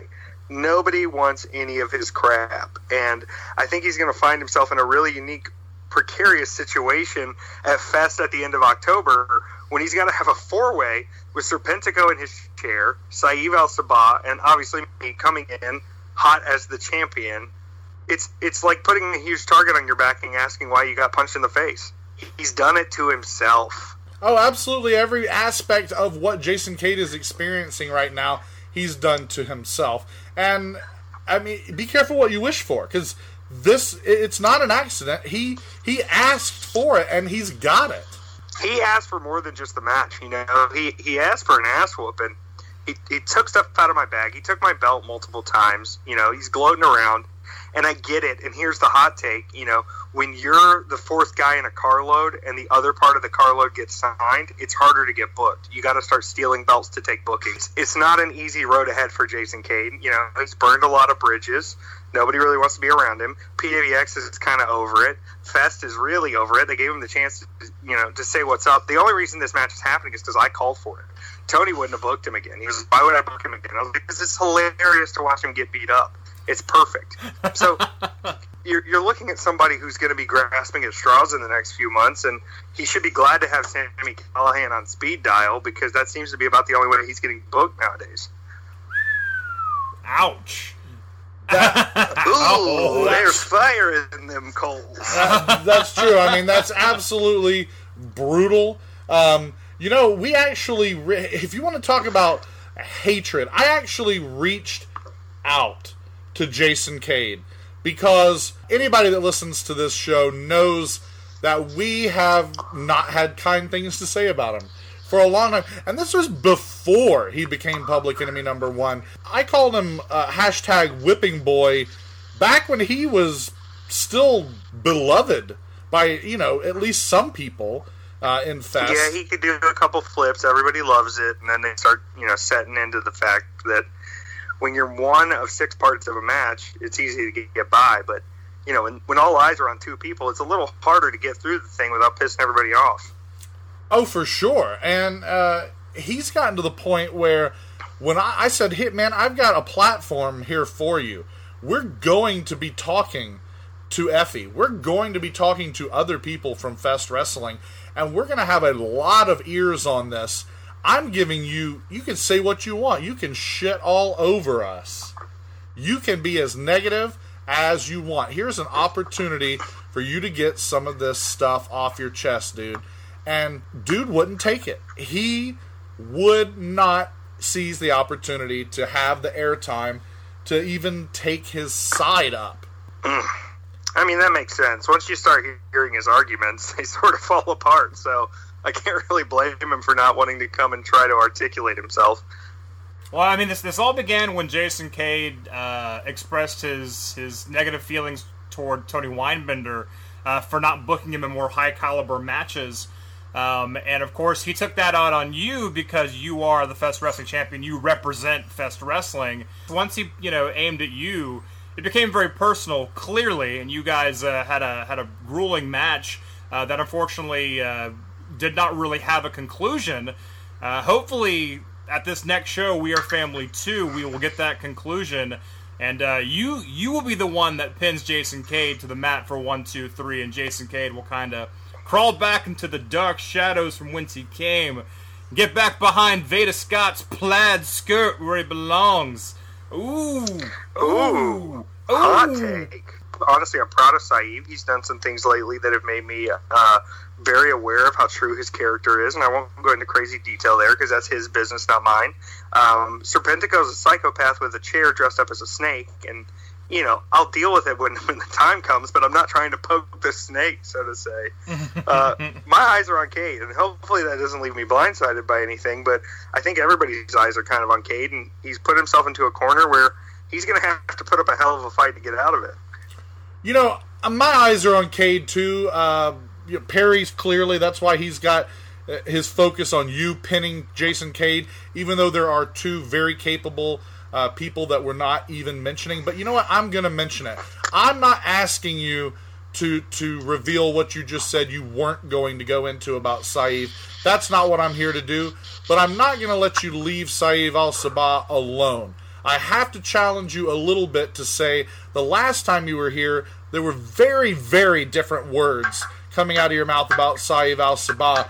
What has changed that you are willing to, to, to mention? I mean, Jason Cade aside, something is different between Effy and Saif. Look, Saeed and me went to the limit, and I will say he had me in a moment where if he had landed off the top rope, maybe, maybe things would have been different with the championship. I'll admit that as a man.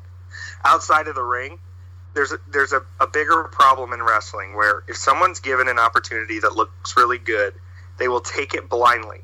They will walk into it. They will say, yes, sir. They will do what is asked of them because of exposure, because of contacts, because of uh, carrot dangling, which is a hot word I like right now, because they're being told what the next step is supposed to be in their career. And Saif showed to me through his actions that he's a man who sticks up for Saif. And he says, I know who I am. I know who I am as, a, as an entertainer, as a performer. I know who I am as a person. And none of that works for me because I know where I need to be and what I need to do. That shows a lot of character from a guy. And it, it shows that you're willing to say, you know what, you may have given me a platform, but I'm not going to take a platform and stand up and be your trophy under different circumstances than where I hold my own values that's different. That that put up a lot of respect for me. And obviously, I got to run my mouth a little bit when when things are on the line. When I get back into my own little corners. When I've got a formidable competitor across from me. When I've got somebody who's had a hell of a showing for the past year at Fest. I've got to be a little bit nervous, and I've got to put a little bit of mental strain on them. And I'm a hell of a talker when I need to be. You know, bless my heart. So yeah, I've got to come with the heat, but I'm willing to admit when there's some respect being formed. You know what I mean? Right. Well, you're definitely going to have your corner at the next Fest Wrestling show, but there are four corners.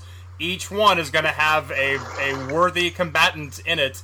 So you're going to have to come out swinging out of your corner. But I believe in you, as I always have from the beginning. And you got to know with a four way, all bets are off.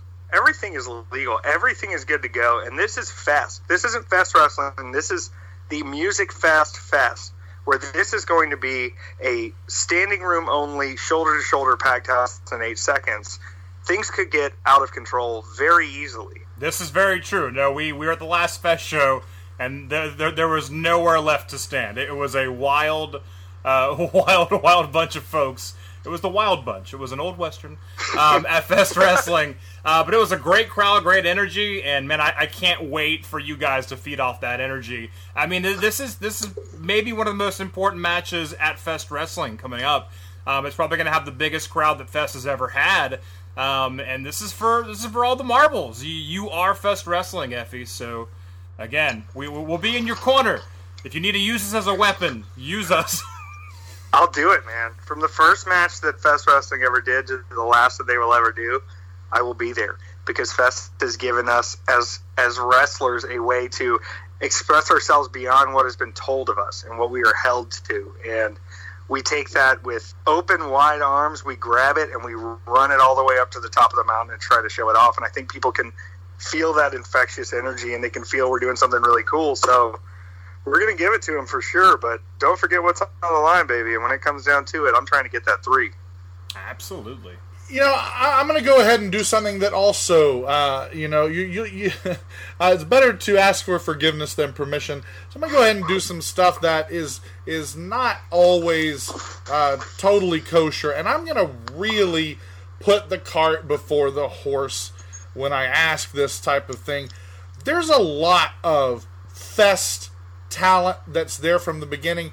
There is no one and nothing like Effy.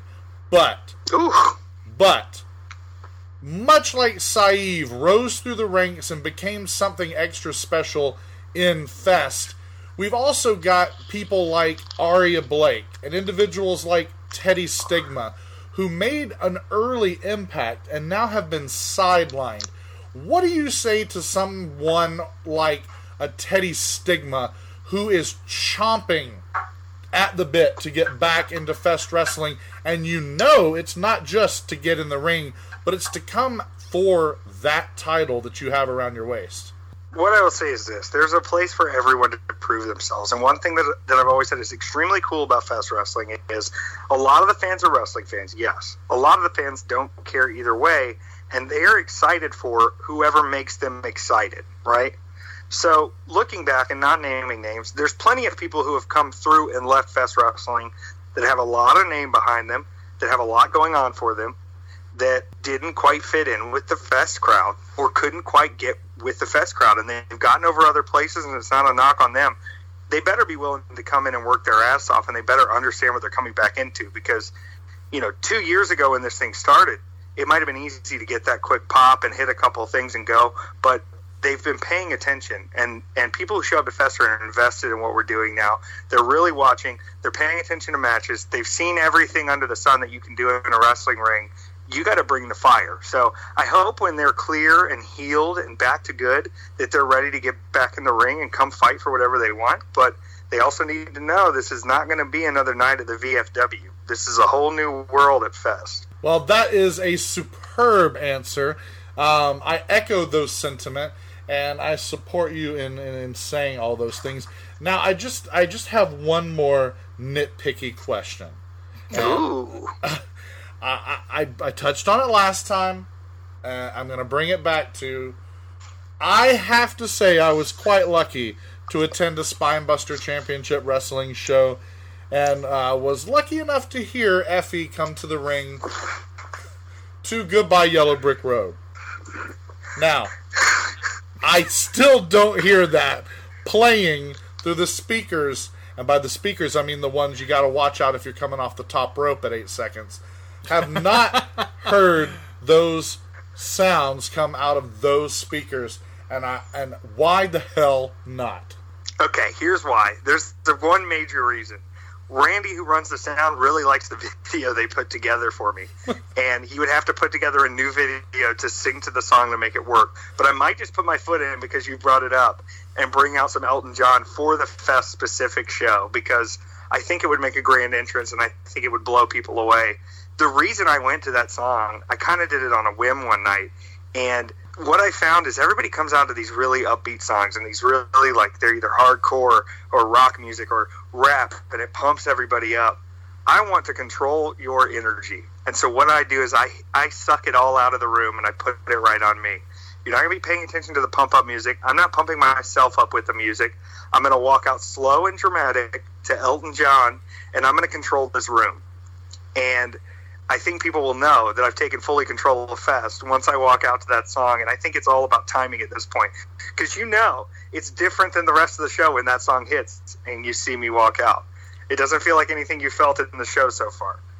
Hey, you said it, man, and and that's why I mean, not only has that been a favorite song of mine, pretty much my entire life since the first time my parents probably spun it on vinyl in 1983 as I'm growing up, but you said it. I mean, it takes over that room. It everyone stops and they're like, "What am I hearing? What am I about to see?" And that's not to take anything away from the incredible video package that uh, that brings you to the ring at Fest. And everybody loves Highly Suspicious, but you, you fucked up and came out. you came fucked up and came out to Goodbye Yellow Brick Road. I, I told Daryn though. I told Daryn. I said, no, no, no, no. Effy's final match at Fest Wrestling. I, I, I hate to even say that. The the exit song, his swan song, is "Goodbye Yellow Brick Road," and to me, it would bring the house down, Daryn. You save it. You save it for when it counts the most. We're gonna make it count the most. And I think really one thing people don't pay attention to is the lyrics of that song. Because when Elton John wrote Goodbye Yellow Brick Road, if you really listen to the words, he was saying to the Andy Warhols of the world and the socialites of the world and the club people of the world and the record producers of the world that you can't parade me around. I'm not your little toy. I'm not your little uh, jukebox that's just going to play you songs. I am a creative entity. I do not stand with you. And I'll go back home if you have a problem with me having control over my life. And now more than ever, as I continue to poke the uh, proverbial bear, is that message something I need to hear when I get out there? That nobody controls you but you, man. No matter how they tell you, no matter what they threaten you with, no matter what weird phone calls you receive all the time from people who have names in corporate and connections, don't listen to them because you are the only one that knows you. And Elton, God bless you for teaching me that. Holy crap, man! You said it. Um, if that, I mean, it, it, you know, it's September. It's still hot as hell in South Georgia and North Florida, but a chill just entered this room because that truth just hit me like a ton of ice cubes. Oh yeah, and there's real truth there. Real truth. Oh yeah, nobody's gimmicked out here. Nobody's even quote unquote living the gimmick. That is some truth unparalleled that we have come to expect from Effy. We would expect no less. That doesn't mean we treasure it any less. So we definitely thank you for it. I'm always here to just shoot straight with you. I told somebody the other day, I said it's a hell of a lot easier for me to be honest than try to remember crazy things I've said that aren't true. Because honestly, that's way harder to remember a lie than just uh, say what's going on, say what you feel. If somebody says, "Did you say this?" I go, "Probably." I mean, that's I'm just saying stuff. At this Probably. point, we're just letting it loose. Well, I, I'm glad that our our our separate yellow brick roads at one point merged together, and now we're all on the same path towards uh, the Emerald City. Um, very glad that you're with us on most of our journey here. We, we've always felt that our careers in podcasting and your career in uh, in wrestling is kind of has, has been kind of parallel. A lot of parallels. yeah, we're there. going up from here. This is just a pit stop on the road to sit and reflect, and then we're back to it, guys. We're back to the grind. Yeah, baby. Oh no, for sure. And uh, so we want to thank you uh, here on this very special episode. You know, we can always count on you to tell the truth, and our listeners know that they can always count on us to call it right down the middle. And uh, so that's why we make such a an excellent team. We thank you for being such a willing and vital part of that team, and thank you for everything that you bring to all of pro wrestling at whatever level, whatever venue. You really are changing minds, changing hearts, and the same time as you're kicking ass. and that's hard to You're do. bringing That's, a tear to my eye, baby. it- it's hard to kick someone's ass uh, and make everyone smile while you do that. Choke slam children and make everyone smile. Well, not everyone. I think Jim Cornette took issue, but you know, for the most part. Jim Cornette didn't like something? Effy! Whoa, whoa, this is breaking news. This should have been the headline segment. You know, I, I said to somebody the other day, and I think this has probably been said a hundred times. Um, if Jim Cornette was booking wrestling, he'd be out of a job Oh, oh, absolutely. Absolutely. because they only want to hear him complain, and he'd have nothing to complain about. Oh, my goodness. Wow, Wow. man. Yep. If, All right. if, if it were up to Jim Cornette, the Midnight Express would be champion of everything. Um, Oh yeah, the, it would be the Midnight Express facing the Midnight Express. It- it's happened before. It could happen again. Oh my god. oh, you're right. Yeah, yeah. The, the new Midnight Express against the old Midnight Express. Oh my god. Well, Effy, thanks again, man. Uh, we we can't wait to see you at the Fest 17 at We Are Family 2. You, uh, as as much as we believe in you, we know you have your work cut out for you. We're going to be there to cheer you on. Absolutely, absolutely. I'm gonna go cuddle my puppy dog now. Oh, say hi to Cranberry for us. Cranberry. She loves it. All right, man. You take care of yourself. We'll see you real soon. Thanks, guys. Hey, this is John Bring. You probably remember me as the guy who wrote the wrestling episode of Supernatural, but Daryn and Perry, they remember me for so much more. I've been Daryn's best friend since we were nine years old, since the first day of fourth grade. Perry, I've known his entire life as a cousin, a roommate, a friend. Which is why I take umbrage, dear listeners, at the fact that they call Effy, E F F Y, the weapon of sass destruction, the best friend of the show. I've been on the show, folks. I may have only been on once. Effy may have done the live show. He may have been on a few times. But that doesn't matter, because Daryn Perry and I, we've got history, folks. That's what's up. So, Effy, if you're man enough, I'm calling you out. Step in that ring with me, pal. Let's look eye to eye, go mano a mano, to see who really is the best friend of the show. Bring me everything you got, Golden Boy Grab Ass. I'm talking stop signs. I'm talking thumbtacks. I'm talking used doors. We know that Fest Wrestling's got a lot of those on hand. And you know what? I'm gonna bring it all right back to you. You choke slam me, I'll choke slam you. You powerbomb me into thumbtacks, I'll uh, probably powerbomb you back. You punch me a bunch and hit me on the head with things, and I'll probably get knocked out. Let's be honest. I'm not a wrestler, and you are, and and what just occurred to me is that you choke slam little girls. So um, I don't think I'm going to stand a chance. Let's be honest. So you know what, Effy? You win this round, pal. You get to keep this one. But you know, come 200 episodes. I'm going to work hard and train and take my vitamins and believe in myself. And we may be having this conversation again, my man. So watch your back, pal. Meanwhile, Daryn and Perry, congrats on 100 episodes. Can't wait for 100 more. Whoa! Whoa, whoa, whoa, whoa, whoa, whoa, whoa, whoa, whoa! Little that's this little hostility from John. Easy, calm down. I mean, I thought when I said what I said about Holidead earlier, I thought maybe that would have been the height of the hostility on this program. But John Bring, I mean, we knew he was. Tr- we knew that he was a magnet for controversy. Right. Lord knows he brought Paul Lazenby down from the top of the mountain. All right, he did. He, down from the Hollywood Hills to oh, teach Oh, us all God. a little thing or two about what it is to, and how important your IMDb is. Oh my god! I mean, I never, I never understood that, but now I do. And now John Bring is going to call out Effy. Well, Effy was talking about hot takes. I think John just did a hot take right there. Now, Effy is That's the- still that's the hottest of takes. Effy is still hashtag best friend of the show. But I'll tell you what, John, you are hashtag best former roommate of the show. okay, that's all you, buddy. We'll we'll make the title belt up, uh, whatever you need. But uh, nice to hear from John. Thank you very much for stopping by, John. We appreciate you. That'd be the weirdest title belt ever. Joining us here on our 100th episode. Uh, we appreciate the well wishes. I'm not so sure Effy appreciates the negativity. Uh, and of course, Effy!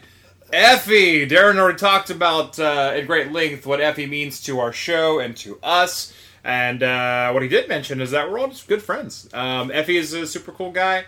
You know, he calls himself the golden boy of grab ass, but it seems he has the golden touch. Aw. He has the Midas touch. Um, now, what that means is sometimes the Midas touch isn't good. Sometimes, if you want to sit down for a nice steak dinner and you're Midas, you accidentally turn your your medium rare um, steak into an inedible piece of gold. Uh, so I won't say that everything Effy does comes out smelling like roses. In fact, he is prone to controversy. It, it's it follows him around, but it suits him. Yeah, yeah, yeah. It suits him. The man, he he really does. Uh, and most of the time, come out smelling like roses. Believe it or not, and uh, that is a testament to to to who he is as a performer and who he is uh, as a person. I know that uh, I thanked him for that, you know, just a few minutes ago, but I'd like to thank him for that again. Um, I, I would have loved to have immediately jumped into a uh, an outro of praise, but John Bring managed to squeeze in there with his two cents, and uh, so thanks to John. Hey, John, the whole Reffin Show does love you. The whole Reffin Show does love you. It it's hard to not make you best friend of the show, but uh, you know, Effy's just so pretty. And for those who have never seen Effy in person or in action, uh, he's not just all talk in a pink jacket. Uh, he's he's got he's got some go. He is a lot of show, but he's a lot of go, brother. That's a, uh, Gotta love that. Gotta love that. Absolutely. Someone else who's been a big part of our show, ladies and gentlemen, because of Fest Wrestling, because we've had him on the show as a guest of the show, a hashtag friend of the show, he is one of the best friends of the show. Uh, you hear his voice a lot whenever we do a Fest preview show. Uh, he likes to chime in and tell us what's going on. And it's really cool to talk to this man because not only of his insight in the world of wrestling, but also his insight as a wrestling podcaster who speaks to us as if we are contemporaries, which we find a very, very high honor. Uh, very, very cool guy. Very, very kind to give us his time. Even though he's got Chick fil A getting cold in that kitchen. Well, well, well, folks, we're calling in uh, yet another uh, favor slash, uh, you know, cashing in on our, our blackmail list here. We brought back another very good friend of the show. He's been on the show many, many times, typically to talk about Fest Wrestling, uh, which is one of our favorite topics on the show. Your, your Fest Wrestling uh, brought up quite a bit on this episode here on the 100th episode of the only wrestling podcast that calls it right down the middle, the whole Reffin show. Uh, someone who knows a thing or two about wrestling, fest wrestling, and wrestling podcasts. And we had the balls uh, to get him to say that we were the only wrestling podcast that called it right down the middle. Uh, ladies and gentlemen, welcoming back to our show, Rich Bocchini. Hello, gentlemen. Uh, congratulations on episode number 100. It is, uh, honestly, I, and I say this not facetiously, it is quite a milestone uh, to do anything not only 100 times, but to consistently put out the stuff that you guys have been putting out. Um, it's a labor of love. I know that. Uh, for most of us in, in the wrestling podcast business or whatever, it is a labor of love. We're not all the Bruce Pritchards and Tony Schiavone's making boatloads of money off it. It's a labor of love because it's something that, that we enjoy. And um, I think for the JJ Dillon show, I'm up to like 48 or something, maybe 50 episodes. So to do 100, hats off to you guys. You'll get there. You you will get there, Rich, and we do appreciate the kind words. That's the nicest you've ever been to us. Um, wow. well, well, that's only because it's, all, uh, it's all it's all in good fun. You know that. I know, I know. yeah, our dear listeners are not privy to how he just ran us into the ground for half an hour. But, uh, lovingly, Hey, lovingly. never- I'm kidding. I was totally kidding. I know. hey, Oh, my God. never, never come between a New Englander and his Chick Fil A. I'm gonna say. You know what? You know what? I was just up in um, in Providence recently visiting family, and lo and behold, Chick Fil A is in New England now. Holy shit! Oh. Yeah, and uh, I, I think there's one. My, my my family lives in Rhode, right outside of Providence.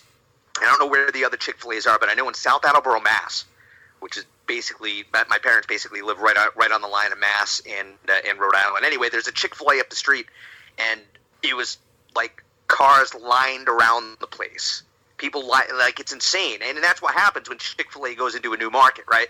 People just lose their shit and they go, "Oh my god, Chick Fil A," and you and you can't get in there. Uh, Florida, we're a little more used to it, right? Oh yeah, Georgia, for sure. right? Right? It's, Of it's, course. So, um, but anyway, yeah, I've, I've got Chick Fil A waited, but I put that. I can always warm that up. I can always put that in the microwave. Our time right here is special. This is the only time that we could do this. So I, I didn't want to cheat you guys on, or cheat myself of you know uh, losing out on the time talking to you. Oh man, he's, man. he's such a nice guy. Man, that's twice. The second. That's the second nicest Rich Bocchini has ever been to us here on the whole Reffin show. D- D- Daryn, r- remind me from now on, whenever we discuss anything with Rich at all, whenever we're talking to him or see him at a fest show, that we have to have the microphone on and recording, and and that way he thinks it's gonna be it's gonna be broadcast at some point, and he'll always be nice to us. Uh, no, obviously, Rich, uh, we do appreciate you. We were just looking here on our Skype. Uh, uh, timeline here. We, we actually Skyped you and talked to you for the first time back in July of last year. And ever since then, yeah, it was that long ago. Um, and ever since then, we've become friends. Uh, we Yeah. hung out with you uh, quite a bit over the last uh, few Fest shows. We really got to bond at the last The Fest. Looking forward to seeing you again at this next The Fest, and hopefully having you back for our panel for our live show, our second appearance at The Fest. Yeah? Uh, that sounds like a plan to me. I had a blast last year with you guys. It was uh, who was there? Colt Cabana, I think Matt Cross, right? Yeah, Uh, man. Effy. trying to remember. Was was right? Who else was on that panel? Uh, we also had uh, your uh, co-conspirator Max Gregg Of course. and, and uh, Chuck Taylor, right? Chuck Taylor. That's right. Chuck Taylor.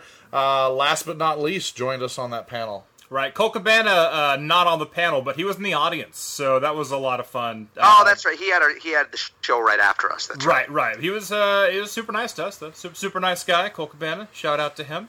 Um, so yeah, looking forward to doing that again for sure. And uh, all, all the all the fest goings on, of course. Uh, MLW. Uh, we, we just watched War Games, and you called War Games, and that was uh, that was that was quite a match. What were your thoughts on the whole MLW War Games experience? Had a lot of fun. Uh, I'm, I'm glad I got down there to, to do that show. I think originally Matt Striker was supposed to do it, and something last minute, and and they called me and, and, and asked me to do it. So so I'm happy to be back in the fold and going forward with them. I, I had a blast doing that show. I mean, it's war games. right? You know, Exactly. it, it was it, it, it was it was super cool to be able to see that match in person. Uh, not only that, but the building as well. The uh, you know the Fort Lauderdale War Memorial. So many you know so many historic matches and cards have taken place there. You go back, you know, the old days of, of Florida Championship Wrestling or Championship Wrestling from Florida uh, when Eddie Graham was running it, and that was one of the buildings that they ran. And um, it, it, it's just cool. It's a cool old building, and the match was a lot of fun. I think we did we did the War Games match, which was as we're taping this last week's episode. Uh, I want to say we did three or four more episodes after that as well. So uh, some good stuff coming up. Taya Valkyrie and and, uh, and and Joey Ryan actually team up, which is really that's kind of a kind of an oddball pairing, but um, you know that's going to be a lot of fun to watch too. A lot, lot of lot of strange bedfellows in the world of wrestling for sure.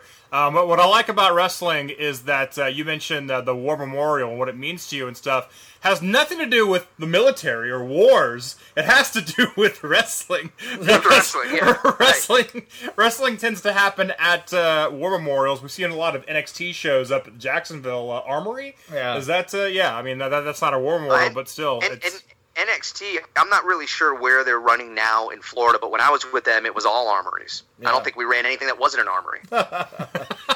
You know, it's funny. Taya Valkyrie and Joey Ryan, they're set to take on MJF and Arya Blake. Am I right? Uh huh. Yep, that's that is correct. That is that. Wow, that is an interesting matchup, and uh, I dig it, man. These seeing these faces, familiar faces, in all these different places. It's showing the uh, the wide appeal of these talents, in addition to the organizations they're working with. Yeah, I, I think with um, with MLW in particular, there's an opportunity there to um, kind of break down some of the walls, maybe break down some of the barriers, and, and we've seen it with Impact as well, where you're seeing a lot of these guys going back and forth between Impact, MLW, and then uh, some of the other promotions that, that are around as well. But you know, I, I think Impact is maybe doing some similar things in a similar way that MLW is doing it. Um, so I, I think it just makes sense. Um, and really the credit to them because Impact and Ed Nordholm and you know a couple of months ago, maybe it was longer than that. He said publicly it didn't make sense to him why his wrestlers were going out and working indie shows under a different name. It just why would you do that? It doesn't make sense, right? So you might as well send them out there and say, "Here's," and I, who I think it was Rosemary or something that was the uh, that was the example. Why, why would you send these people out to work under different names? It, it's just stupid. It's better for everybody and better for your brand to say, well, here's, for instance, you know, here's Sami Callihan, and he's in, I don't know, Kansas City tonight, but you can catch him on Impact. Oh, and you can also catch him on MLW, as opposed to in Impact, he's you know Jeremiah Crane, and then he's something somewhere. None of that makes sense in 2018, Right. Right. So it's about so it's about time these organizations have finally wised up and said, you know, th- th- it's better for everybody, um, to, to do it like that. I've said this before. It's an exciting time for wrestling. We're seeing a lot of changes, and we're seeing a lot of cool things happen. That it's just a really interesting time. Probably, you know, I don't want to say that it's upheaval, but the way that things are changing is maybe similar to you know the 84 85 86 era when Vince was starting to take over and the NWA was starting to fade away and you had that type of change. Well, now you're kind of seeing it in reverse. Yeah, where- coming back. Yeah, Yeah, you know, the NWA is building back up and you have all these other, you know, for lack of a better term, territories, right? Um, because let's be honest, Impact right now, they are what? The Canadian territory? Right, exactly. Even though they're They're- not in the States, right? They've turned into You know, a Canadian territory for sure. Absolutely. So you know, and, and you know, MLW. We've got a show coming up in Chicago. We've got another one in New York. So that's a little bit different. But in you know, Fest running in Florida. Then you've got Defy, which I do Defy out in out in Seattle. You've got PCW, and you have all these promotions that are doing things the right way. That are seem like they're trying to push out that carny element and that you know that that that hucksterism element in wrestling, which has been a just a stain on the industry for for so long. Um, we're really seeing the business change right in front of us, and it's people like ourselves that you know we're finally kind of taking control. And I, I think Fest Wrestling Champion Effy put out a tweet today. He said something about why. Uh, now, now, I'm, now I'm quoting his tweet and I can't remember, but it, but it was basically why beg them to go play in their garden when you can grow your own stuff. Right. Right. Absolutely. Absolutely. You, you know, as a matter of fact, that reminds me, I believe it was Voltaire who said, It is the responsibility of each man to tend to his own garden. That's that's a Voltaire quote. It is. That's Voltaire, I'm sure folks. Uh, all our hashtag dear listeners know that. Uh, thank you very much, Daryn. I'm Um, sure. I'm sure there's probably uh, you know not to not to not to shit on the audience, but there's probably like half the audience. What the fuck is Voltaire? you mean solitaire? Play that on my computer. Um, Is he like Socrates or so? What's that all about? Uh, yes, and, and I will fail you on your uh, midterm if Oh, you write that's that. right. That's right. Calm down. Suppress the teacher in you, Daryn. Uh, but uh, quickly back to MLW. Uh, we're, we're big fans of MLW. We try not to. Uh, we don't like to discuss it too much on the show because apparently they have their own podcast. Um, so They have a lot of them. I, I've been told. So you know, we don't want to step on any toes, but we do appreciate MLW, and I got to say, MLW from day one. I mean, as soon as they came back, they they just like knocked it out of the park immediately, right out of the gate. Um, we're like doing some really really great work, and they continue to do great work, and a lot of familiar faces in MLW that we get to watch. Uh, people that we've seen in Fest and people we've seen at other independent shows and that are on our radar for sure. So MLW is doing great stuff, and and we're glad you're doing great stuff with them. So am I. Yeah, well, I think the thing that is so attractive to me uh, as a fan, uh, that's so attractive about MLW, is that it is that just very bizarre amalgamation of what wrestling is in 2018. For starters, I know that you've mentioned the fact that Court Bauer and company uh, have basically decided to present it in a very specific fashion. And that's why you were recruited. That's why Tony Schiavone was recruited, because the two of you treat the commentary of this product like a sport. And that's how MLW wants to present it. Well, that's great. That's fantastic. But then you look at the blend of things that they put in front of the camera, and they and you force Rich Bocchini and Tony Schiavone to call you know something that's uh, bizarre or out you know outside the box, but in a sporting fashion.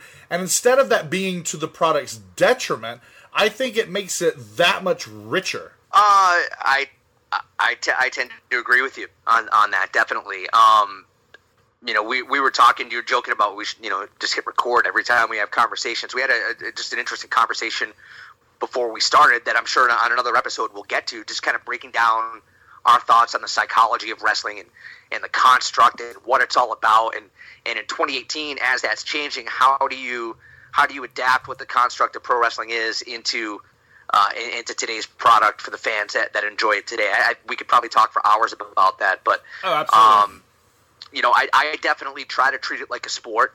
I try to treat it. Um, I've always kind of been, uh, you know, for lack of a better term, I try to be the straight man, and Tony is as well. So you have, you know, instead of the ha ha heel guy or whatever, you have two straight men, color men, uh, or play by play guys uh, that are doing, you know, a mix of play by play and color.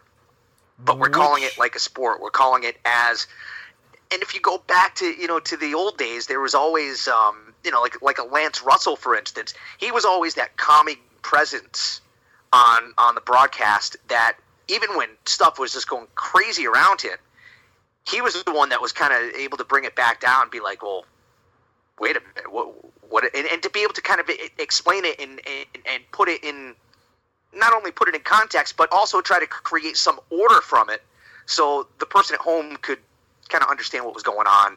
Uh, probably not explaining it really well, but, but I I think it, as an announcer, as a play-by-play guy, you you have the ability to take something that is maybe silly and comical and haha, but present it in a way where you're calling it as this isn't this is insane, this is crazy, what's going on around me, as opposed to kind of being in on the joke, which a lot of wrestling commentators want to do today. They want to be in on the joke and they want to haha themselves through it. And, Right. um, it's a very subtle difference, but uh, that that's the way I, you know, I, I believe it should be called. And there's probably, you know, I'm sure there are people that can that can tell me that I'm wrong in, in, in many ways. But I, I think Tony and I work well together because we both have that same mindset where we're going to call it like a sport, and then on top of that, and I, I hope this doesn't sound pretentious, but and and I think for this may fit for Tony as well. We actually do legitimate sports, real sports. So that there's a certain level of credibility that I want to maintain for when I'm not doing wrestling because I don't want to be just a silly wrestling announcer, and I've never wanted to be just a silly wrestling announcer. Um, I don't want to be pitched and pigeonholed like that. Tony does other stuff as well, and I I do other stuff as well, and I think that there's a way to, to, to balance those two, and you know, hopefully, what we're doing is working. Absolutely, um, and I noticed that uh, right away when MLW uh, first popped up. I think Daryn told me like, you know, Rich is calling MLW with Tony Schiavone, and I was like, and I, I mentioned this the last time you were on the show too. Uh, when we talked about MLW, it's like that's two play-by-play guys. Who's who's the Ventura? Who's the Heenan? Um, but it's cool that you're both uh, you're both uh, not people playing characters. You're both just two human beings calling what you see instead of like you know you going like ah you know what ah he he deserved that low blow and you know like really kind of healing it up or whatever. Um, so it's it is refreshing. It, it is watching two baseball commentators, you know, uh, talk about a baseball game or you know a football game or whatever. So it, it, does have that old school feel, and I think ML, that's another thing MLW is doing well when they put you and Tony Schiavone at the helm.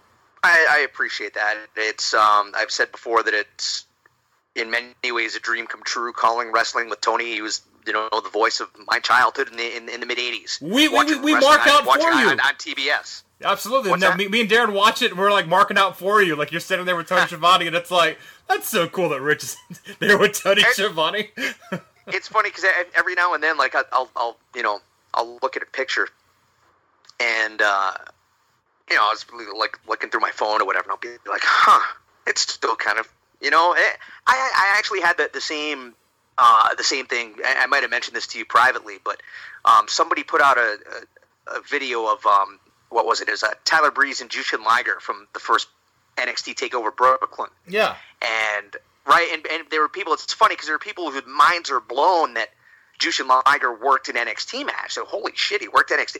Andy worked Tyler Breeze. What the hell? How did I not know that this match happened? Because there's so many people that have come into NXT or fans that have been turned on to NXT well after the rocket ship that I was on with them. Right. Long story short, WWE tweeted out, "Hey, you know, here's from the first, you know, the first takeover match in Brooklyn."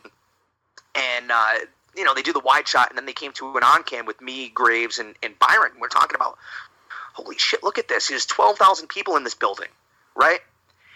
Sometimes I look at that and I forget that like I was the guy that was sitting there saying that. It's just this weird kind of thing that um, th- this business can be very difficult. It can suck the life out of you. It can be brutal at times, but there are also times when, if you step back, it's kind of cool to be able to say, you know, that was pretty neat. I'm glad I got to do that. For sure, and, and you know you've gotten to you've had the pleasure of being a lot of those places. I I know Perry plugged in uh, one of the uh, the bumper bits that you recorded for us. You did did us the honor of uh, introing our show once before, where you you say you may remember me as Kevin Owens' punching bag. Uh, and he, you know, Perry plugged that in at the beginning, you know, as the producer of our show, uh, peek behind the curtain. Uh, Wow, for I- 100 episodes. I finally get credit as producer of the show. Yes. so when when you I heard you, were, that, you were highly. I, you, you didn't respond to this, but I said you were highly honored.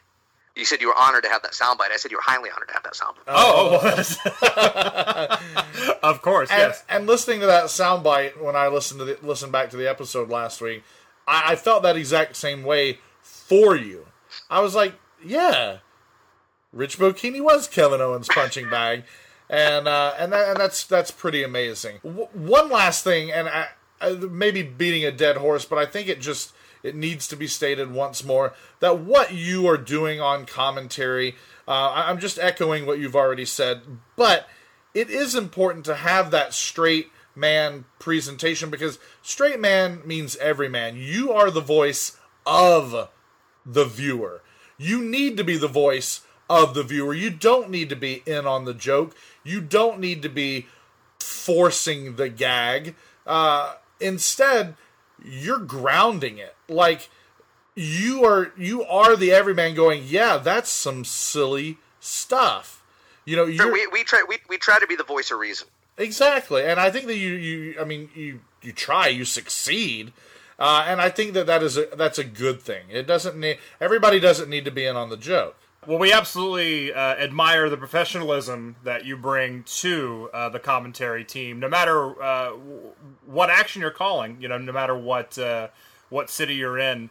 Uh, for certain, MLW or Fest Wrestling, and uh, we appreciate uh, listening to you as well. And then uh, JJ Dillon show we quite enjoy. You know, you're you're getting close to your 50th anniversary.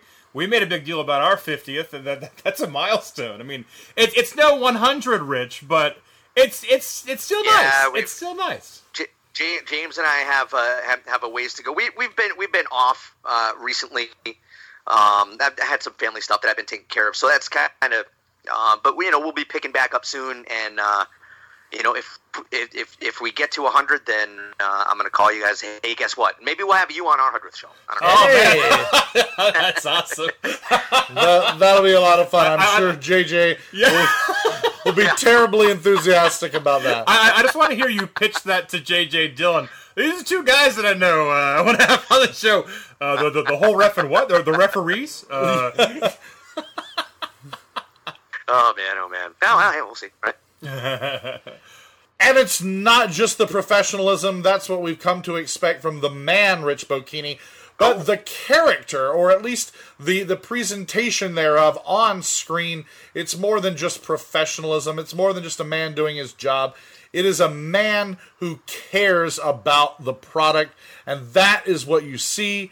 That is what you get, and that's what you hear when Rich Bocchini is calling your wrestling show. And it adds, it always adds, it never takes away. And that's what we can also say about Rich Bocchini coming on the whole Reffin show. And you know we're telling the truth because it's been said more than once that we are the only wrestling podcast that calls it right down the middle. I, I- I think even you said that once, Rich. Uh, Hey guys, this is Rich Bocchini. You might remember me as Kevin Owens punching bag on SmackDown. You're listening to the whole Reffin Show, the only podcast that calls it right down the middle. right, right down the middle, fellas. yeah. Right down the middle, just like Dallas Keuchel. There you Probably- go. who's Dallas Keuchel? Who's Dallas Keuchel? Who's Dallas Keuchel? You mean Voltaire? Oh. Oh. Oh. Go Stros, boys, go Stros. Okay, That- that's okay. right. If, Well- if, if, if it's not Voltaire, Daryn has no idea. if, if, if it's not Barry Windham or Voltaire, Daryn Daryn is useless. So uh, sorry about That's that. quite. That's quite. That's that's two on the very uh, opposite ends of the spectrum, huh? Barry Windham and Voltaire. I never thought I'd hear them, you know, like side by side like that. But there you Well, go. uh, well, hey, when you grow up in the deep South, uh, but you have an interest in academia, th- that's what you run into. You Barry Windham and Voltaire. Um, but you know, as as the professional that you are, Rich, I, I really don't have any advice to give you other than when you heat up that Chick Fil A sandwich, uh, make sure you take it out of that wrapper. It is foil lined. It will fuck up your microwave. Okay, I I, I appreciate the. Uh, uh, yeah, I will do that. Maybe I'll put it in the oven.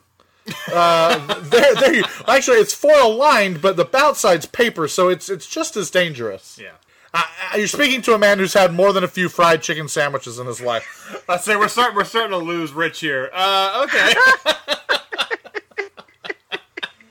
All right, Rich, uh, go eat, drink, and be merry, and we hope to have you back uh, very soon so that we can talk about uh, the, the the construct of what wrestling is. But thanks for being a part of our hundredth episode. Congratulations, guys, and uh, here's to 200. And the train doesn't stop there, folks. This would not be an episode of the whole Reffin show unless we talked about the nuts and bolts of the product that makes this all possible. Even though this is an episode all about celebration, about special guests, reflection, uh, patting one another on the back, as it were, patting ourselves on the back, of course. Uh, if we did, Just like Barry Horowitz. Exactly. I learned on this episode, not Jerry Lynn. No, no, not at all. Uh, not at all. But And uh, so, certainly not Jerry Flynn, No. aka Lightning Foot Jerry Flynn. No, definitely. Hey, hey, I scored some points back with that one, folks. Thank you very much.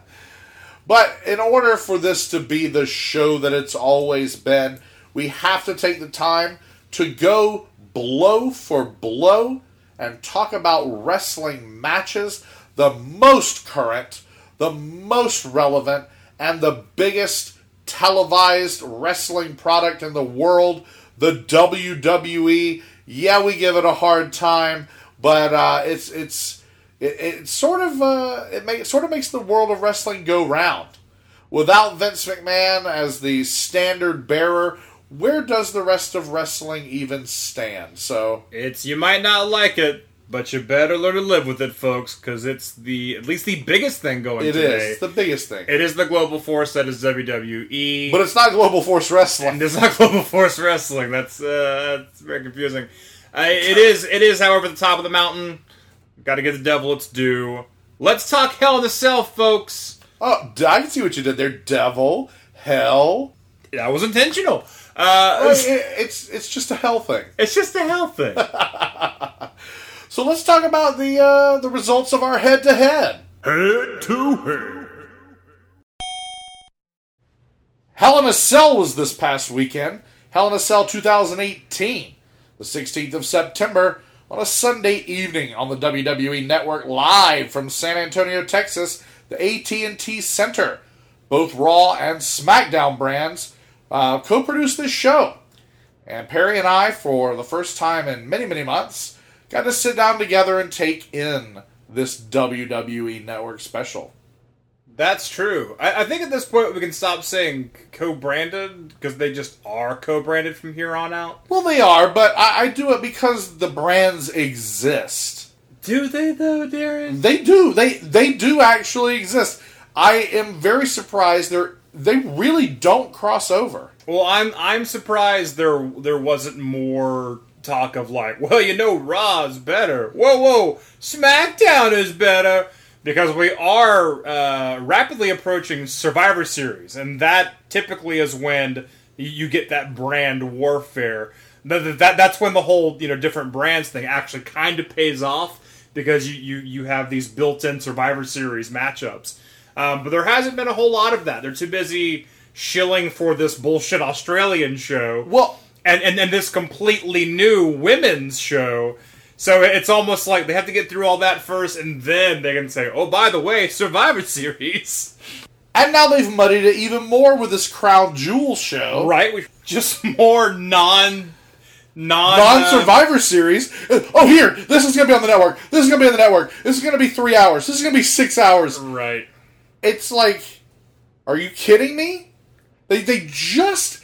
I thought they. I thought 2018 was supposed to be getting rid of all the superfluous network specials. right? No, no. Well, that's what no. the, it is. What they were going to. That's why they're all quote unquote co-branded. So so we we don't get the the two pay per views. Each brand gets its own pay per view every month. So we, we get the co branded pay per view where people like Shinsuke Nakamura, who is a U.S. champion, is isn't even on the card at all. Uh, And we get just hey, we can make some money in Australia, so we're gonna we're gonna pull the Undertaker and Triple H out of mothballs and make them fight each other. That being said, I do like it.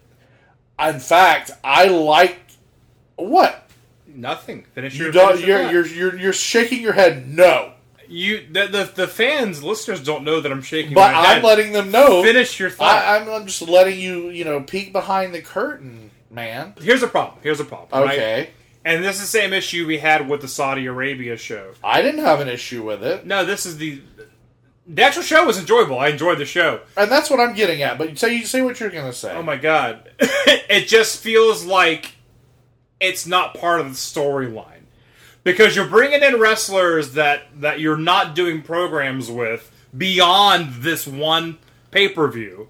Um, and it just seems like it's it's a sidebar show. It, it's total exhibition. A lot of shit going on that has nothing to do with with the storylines that have been going for you know weeks, months, years, whatever. Um, so th- that's what I don't like about it. Is is it's just like if someone threw the Silmarillion right in the middle of uh, of Return of the King and said, "Okay, all this is going on now. Remember all this shit from way before this story began. All that you have to know now for this, just for this one part, and then you can finish the story that you were reading. That's what it feels like to me. My only response is that, dear listeners, it only took 100 episodes to get a Silmarillion reference. And I made it. I didn't even read the goddamn thing, Daryn. I no one has. I have. It's unreadable. I've read it because it's far too long. No one's ever read it. I've read it. Dear listeners, if you ever read it, I've read it twice. please let us know. And you won't. We won't hear from you because no one's ever read it. I well, I'll write in. I'll write us and say, "Hey, I read it twice," and I guess you'll ignore me. You'll ignore me like you're ignoring me right now. I, I ignore all fake accounts that lie to me, Daryn, and yours would be of that kind. but uh, what if nighttime Buddy Day were to tweet at you? Totally fine. Nighttime Buddy Day, a fictional character that now exists on Twitter. Uh, gotta love our fans. Um, All yes, that I would believe. All right, here's the real. Here's the real story, though. Okay, These shows are awesome, it was a good show. I did enjoy it. and A forty-man Royal Rumble was a little much. A fifty man Royal oh. Rumble. A fifty-man. Oh my God, you're right. It was fifty-man Rumble. Was a little much. It, it was, after all, the greatest. No, no, not even the. It was just greatest Yeah. Royal Rumble, of course. Yeah, yeah, yeah. All I'm saying is give me more Super Showdowns. Give me more Crown Jewels. Because they are better shows. I enjoy watching them more. Oh, because because the fans uh, are wh- whatever country is putting them on, they say like, "Oh, we want to see this." So it's not, "Oh, Vince McMahon, I want to see this." It's it's them booking the shows. So yeah, it, it's to be cooler stuff. I mean, I think every match from Greatest Royal Rumble was gimmicked. Uh, we saw a casket match for God's sake. I mean, come on. I just think that's how all wrestling used to be booked. Right. Look at All In. I mean, just look at All In. That, the, the, yeah, they did some some gimmicky stuff. They did some build up. You know, Cody and Aldis. There was some NWA goings on. Obviously, the Hangman Page Joey Ryan thing.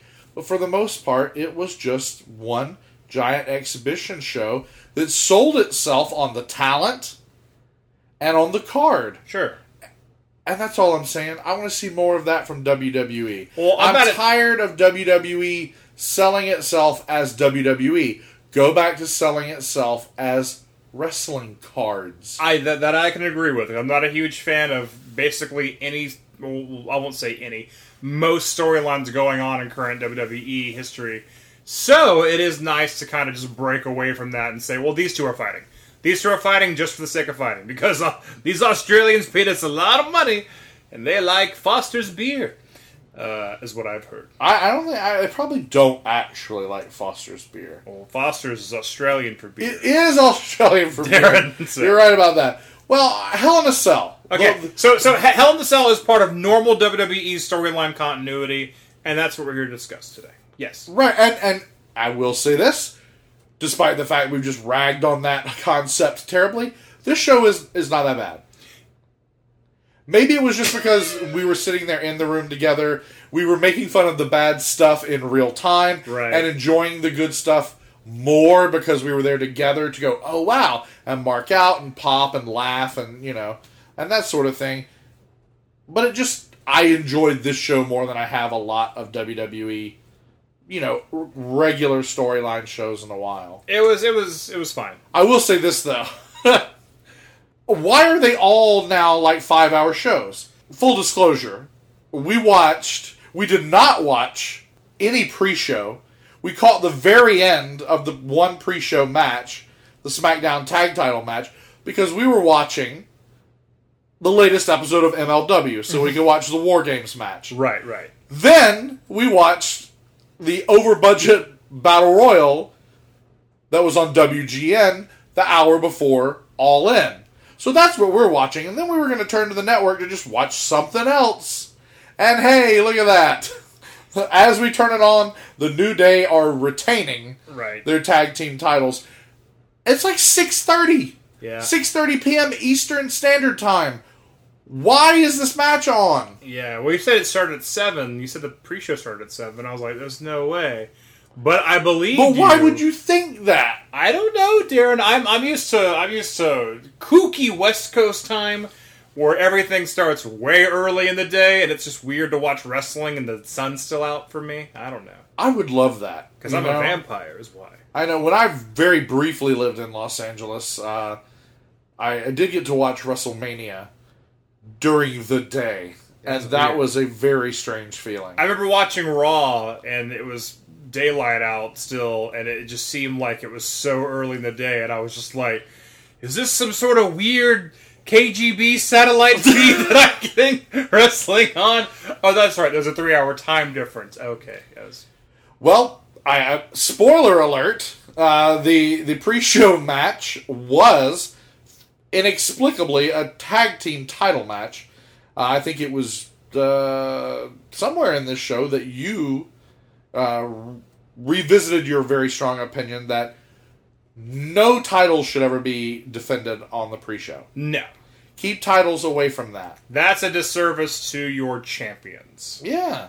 And the disservice to the championships. Right. I mean, the pre-show back in the day when the pre when the kickoff show was new, it used to be we've used this word a thousand times already this episode, but total exhibition. It used to be like, hey, we didn't have room on the card for these six guys, so here's a six man tag with these six guys. You know, Exactly. And it was like, oh god, here here are thirty cruiserweights. You know, all all punching each other in the face. You know, whatever. It, it was just a way to include more people on your show. You didn't want to waste any title matches on a pre-show because people, are, you know, they're getting to their buddy's house, they're getting Wendy's, you know, or get ordering pizza before the show, you know, whatever. Like it, it's it's just bullshit, and you know, here's this here's this package of the main event seven times and all that stuff. Like, don't put title matches on the pre-show, Right. E- even if the champion's going to retain. You don't. We don't know that. I mean, we, we know that, but we don't know that. Titles have changed hands on a kickoff show, and people have missed those matches, and it's kind of like, well, do I? Does that mean I have to watch the two-hour pre-show, one-hour pre-show, whatever, or I'm going to miss something? Like, as that's not fair. You're already making me watching four-hour, four hours, five hours of wrestling on the actual normal show. But anyway, and that's my that's even better illustrates my point. It's now a four hour show in addition to the pre show. right. And there's only eight matches booked. Well, I remember watching the show with you, and you were like, "There- "There's only four matches left. And there's still like two hours left." And I think every match had to reach like the 20 minute, 30 minute mark eventually. Yeah. Yeah, you're right. And a WWE audience has been trained not to be tolerant of matches that long. That's true. WWE did it to themselves. They've trained their the WWE universe, as it were, to expect a short match. Then you're going to give them a card of nothing but long matches, and then you wonder why they're not popping. That's why. Yeah, it was, it was kind of it was kind of a quiet uh, audience. I, I San Antonio was dead, man. They're pretty dead. It was dead. For, like I said, what was actually a pretty good show. But the New Day retain. They defeat Rusev and Aiden English. Uh, it may be Rusev Day, but it ain't going Rusev's way. Oh. New Day retain, and now begins a four hour show. and there's only seven matches. Only seven matches, so we can crank through this. Sure. The second match was Jeff Hardy versus Randy Orton in a Hell in a Cell. Yes, it was. A bright red cell. Yeah, only two Hell in a Cell matches on this card, and uh, again, we questioned why this wasn't a title match. This this wasn't AJ versus uh, Samoa Joe. Uh, it, it was pretty brutal, though. I mean, actually, it, it was not a bad match. I, I don't think either one of us expected like a particularly good match. I didn't expect a match this good, that's for sure. It wasn't a clinic, but it was still it was a very competent match. So hats off to Jeff Hardy and uh, Randy Orton, especially some of the gnarly things that old uh, Jeff Hardy went through during this match. Yeah, I'm going to take my hat off for the uh, screwdriver gauged ear spot. I'm going to put my hat on and tuck my ears into my hat or into a helmet or something. So well, Randy at this point, Jeff Hardy's earlobe is so long it probably could be tucked up into a hat. Uh, I mean, does that is that going to heal the way he wants it to, no. or does he now have to have plastic surgery to undo the entire gauge process? My, uh, I said this during the show. My, my thought process is that he was going to get corrective surgery anyway. So he was like, "Man, just fuck him up. just, just fuck him up as bad as you can, man." Man, if you want to, you can just book a rhinoceros to stick his horn right through there and just tear my head off. No, no, no, no. That, that's rhinoplasty. That's noses, Daryn. you're, you're thinking of eardoplasty. But I'm definitely not thinking of rhino because God knows that Vince McMahon's not going to put Rhino on a pay per view. Oh, Lord knows, yeah. But uh, Jeff Hardy, uh, he eats it, and by it I mean a table. He falls from the top of the cage, the inside, the top of the inside of the cage, the brand new bright red Hell in a Cell, where he's hanging from it like that kid who got halfway across the monkey bars. Yes. And is now not strong enough to keep going, but too terrified to drop. But then he does. But then he does. Randy Orton is uh, underneath Jeff Hardy, laying on a table. Randy Orton moves. I mean, he knew he knew he had to move before Jeff Hardy landed, but it seemed like there was a big gap between Orton moving out of the way, enormous gap, and Jeff Hardy just saw Randy Orton move, so he was like, "Well, shit, I have to just fall," and he just kind of face plants into the table. That's a gnarly bump. It was a gnarly bump, but it just made Jeff Hardy look so stupid. um, is is the issue with that? You mentioned the the bright red cage, uh, the bright red Hell in a Cell, I should say. Uh, a lot of people were bothered by that. I, uh, I, I I didn't mind it so much. I liked it. I told you I bet it's red so they can make a new Hell in the Cell cage ring toy right uh, to sell. M- much like the shark cage gimmick came out, and next thing you know, they, they were selling the shark cage attachment for the rings. I was like, oh, I bet there's going to be a Hell in the Cell playset, which I don't know how there can be a roof and you play with your toys in the ring inside the Hell in the Cell. They'll, the kids will figure it out. They're smart. Maybe it's like one of those weird, like uh, how you handle like uh, radioactive elements. I knew you were gonna say where, that. Where there's, There's gloves, rubber gloves that go into the inside? side. Oh, that's Uh, that would be very expensive. A little cost prohibitive for your for your eight year old to play with his wrestlemen. you know, but it's funny though that you start a second ago. You said cage, and then you you corrected yourself by saying Hell in a Cell. Uh, for any uh, college football fans who are also listening to this show, Uh-oh. Saturday on uh, ESPN's College Game Day, which was uh, live from the uh, Texas Christian University, Roman Reigns was the guest picker. Oh. Where they sit around Desmond Howard, Lee Corso, Kirk Herbstreit. They pick uh, the college football winners for the week, and they always have a guest on there. Well, they've had a lot of wrestlers or ex wrestlers. They typically go for people who were also college football players. Steve Austin, um, Steve Austin, but Roman Reigns was the guest picker a this different week. Steve Austin. And uh, Roman Reigns was there because, of course, he played college football at uh, Georgia Tech. You, you you say, of course. I didn't know that. Oh well, Perry, I'm did you sure- know that sure a Roman lot Reigns? of our listeners- Yeah, Roman Reigns uh, played defense. No, he didn't exist until he became Roman Reigns in NXT. Well, excuse me, Roman Reigns didn't play for Georgia Tech. Joe Anoa'i did. Oh, okay. But um, Roman Reigns slash Joe Anoa'i was the guest picker, and uh, the host of College Game Day, Rece Davis, said like, "Oh, you got a big match coming up at uh, Hell in a Cage," and I was like, "Oh no, come on, Rece, you got to do Hey, better." Hey, you, you got a pretty big match coming up at uh, Wrestling's Fake Bullshit, huh? is what uh, Rece probably said. That's kind of what he said. Yeah. Uh, no, he did correct himself, but it was too late. Uh, he said "Hell in a Cage," and uh, I don't think Roman corrected him, but somebody got in his ear. I was like, "Hell in a Cell, Hell in a Cell." He, he's like, ruining this! Exactly. He's like, Vince McMahon is going to cancel payment on that check. Yes. But uh, anyway, back to the show. Back to the Hell in a Cage. I mean, Hell in a Cell. The bright red playset cell. Jeff Hardy does himself in with that face plant, and Randy Orton gets the win, and he almost doesn't.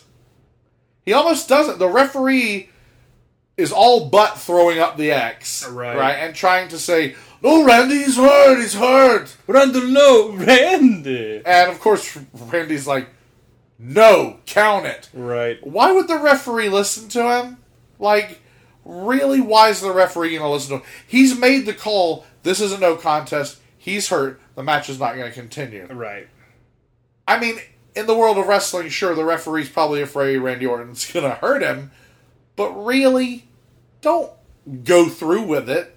Just when Randy's sitting there covering him, get up and run away. Also, Orton could have just very quickly covered him while he was unconscious. The referee would just count him just to go ahead and end the match and then call out the the, the It was just a wonky ending. It was a really wonky ending, and uh, I guess it's it's just to make Randy Orton look more evil.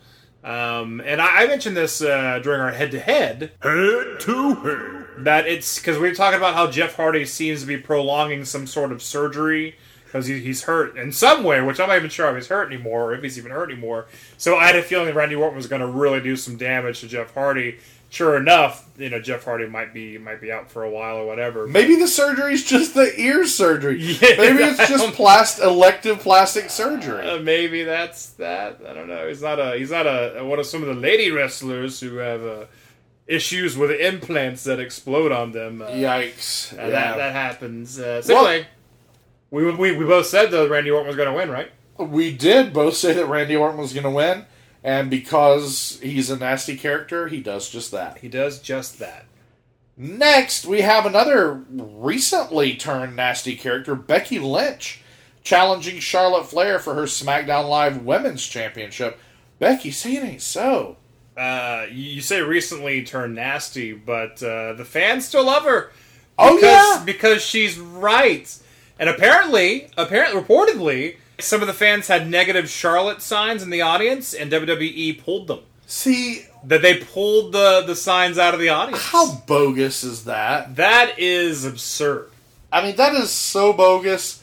That's Bill and Ted's bogus journey. Right. The, the WWE will one day realize that you can't you can't really change a crowd's mind like that. If, oh, if, if you not could, li- you definitely can't like that. Right, right. If you could, then people would be cheering Roman Reigns like you want them to, or you pretend that they do.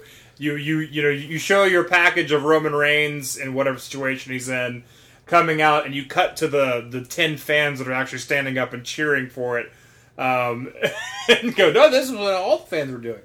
Um, no, that, that, that's not how you do it. Also, you don't take someone's sign unless there's a, a dick on it or something like that.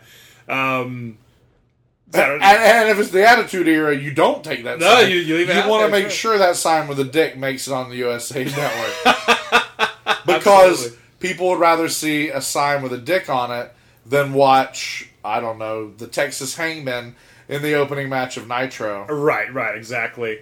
Um, so this match I was looking forward to because these two are phenomenal wrestlers, and I figured they could do some phenomenal business together. Match was kind of a letdown. There were lots of miscommunications, Especially at the start. a lots of sloppy miscommunications.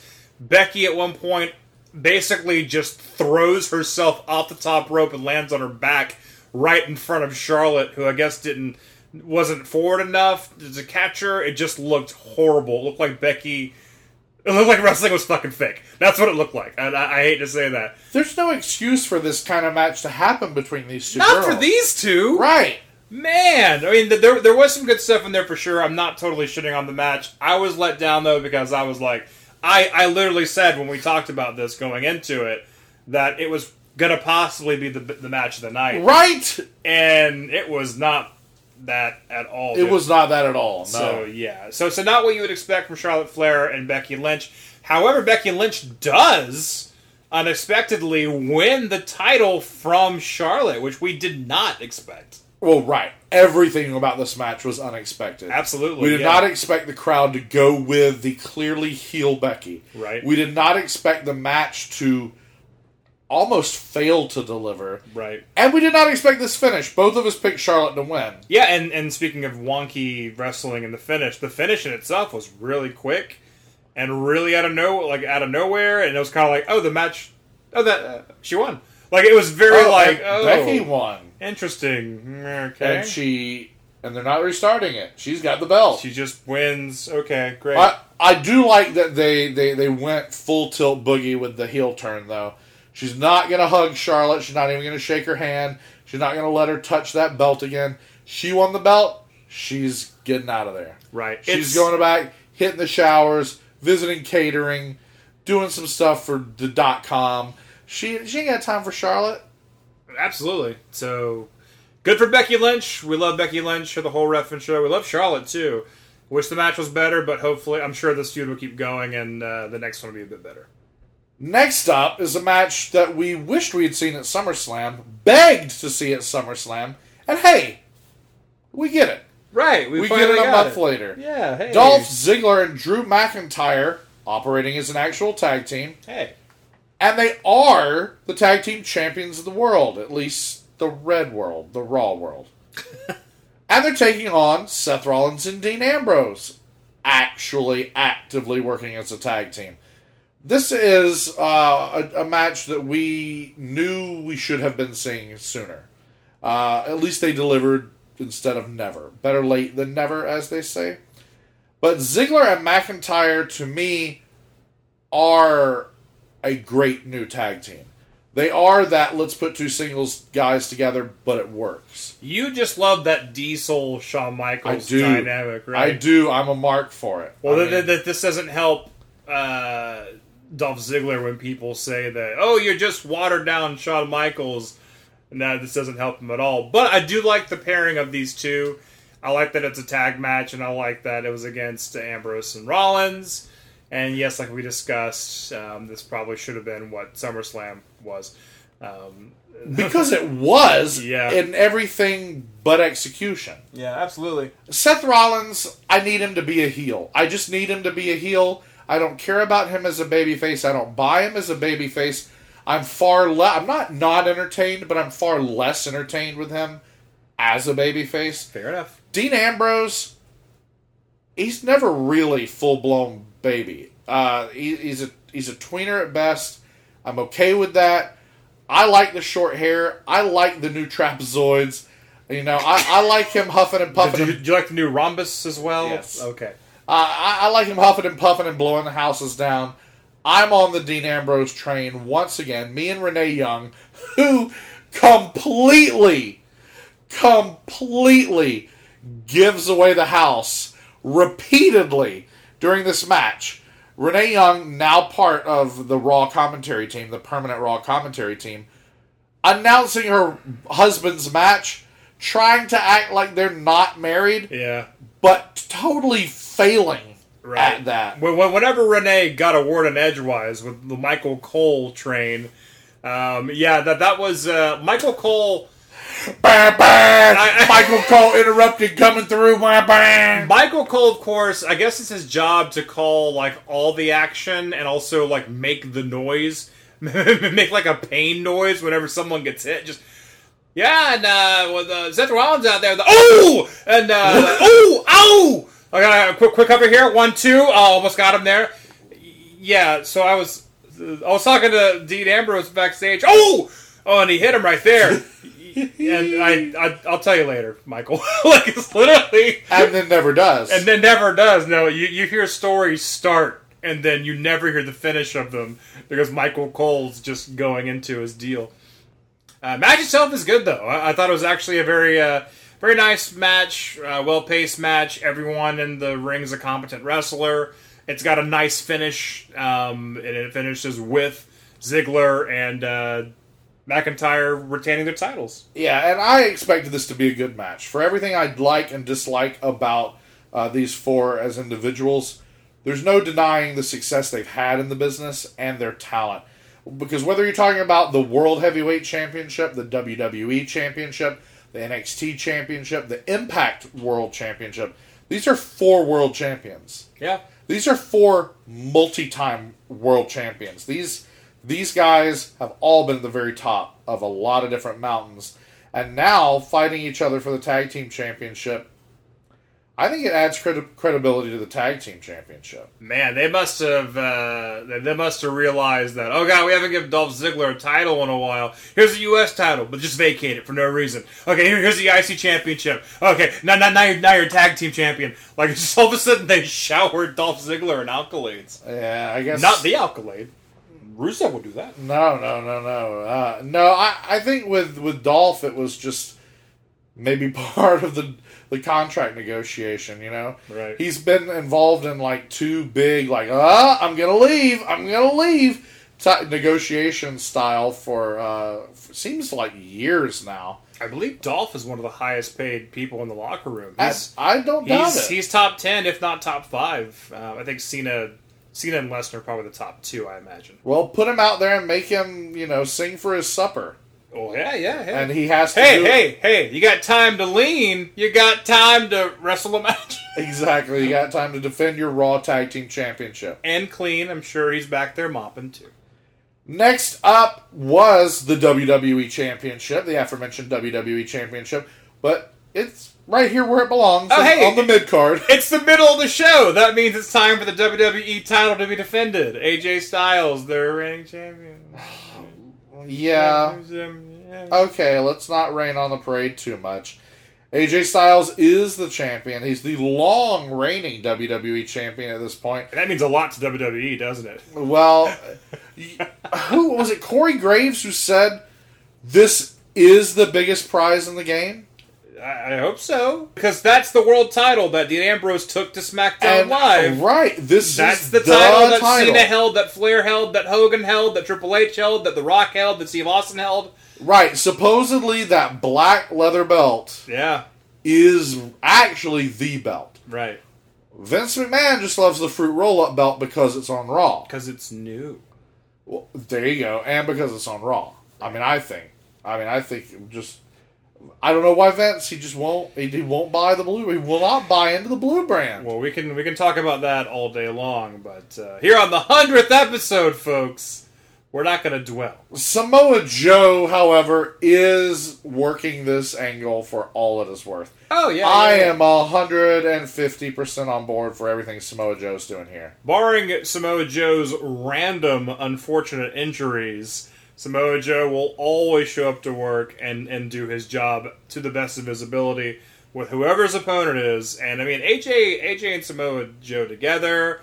Come on, TNA days. You know they can do business together. Um, but it, it's just what will the booking committee allow them to do? They'll never let this match be as good or as special as the Universal title match, which is why AJ's matches suffer because of it. And AJ's matches are becoming a little mechanical because he's kind of like, okay, that spot, the flying forearm spot, then I do this spot, like, and so I I would like to see some variations uh, in the matches. But Samoa Joe and AJ Styles, I mean, that's that's a good match in the very least. So And AJ's gonna win. AJ's gonna win it. Cool ending. I don't know where this is headed. Samoa Joe has the coquina clutch on uh, AJ Styles, which AJ kind of rolls into a pin, pinning Samoa Joe. But the replay will show that right before three, AJ does tap out uh, to the side that the referee does not see. So technically, Samoa Joe wins the match, but AJ Styles rewarded the match and retains his title. So of course, Samoa Joe's upset, um, and he says that he won the match. There's going to be a rematch at some point. Paige makes it official. Paige, the GM of SmackDown Live.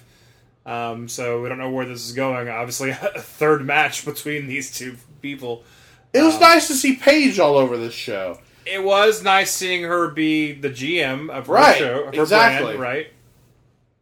Yeah, that that's different. I mean, other than the first couple of weeks when she was accepting the position, it's what has she really done? She's also getting better at just being normal I think so. and just talk instead of going like, "Hey guys, guess what?"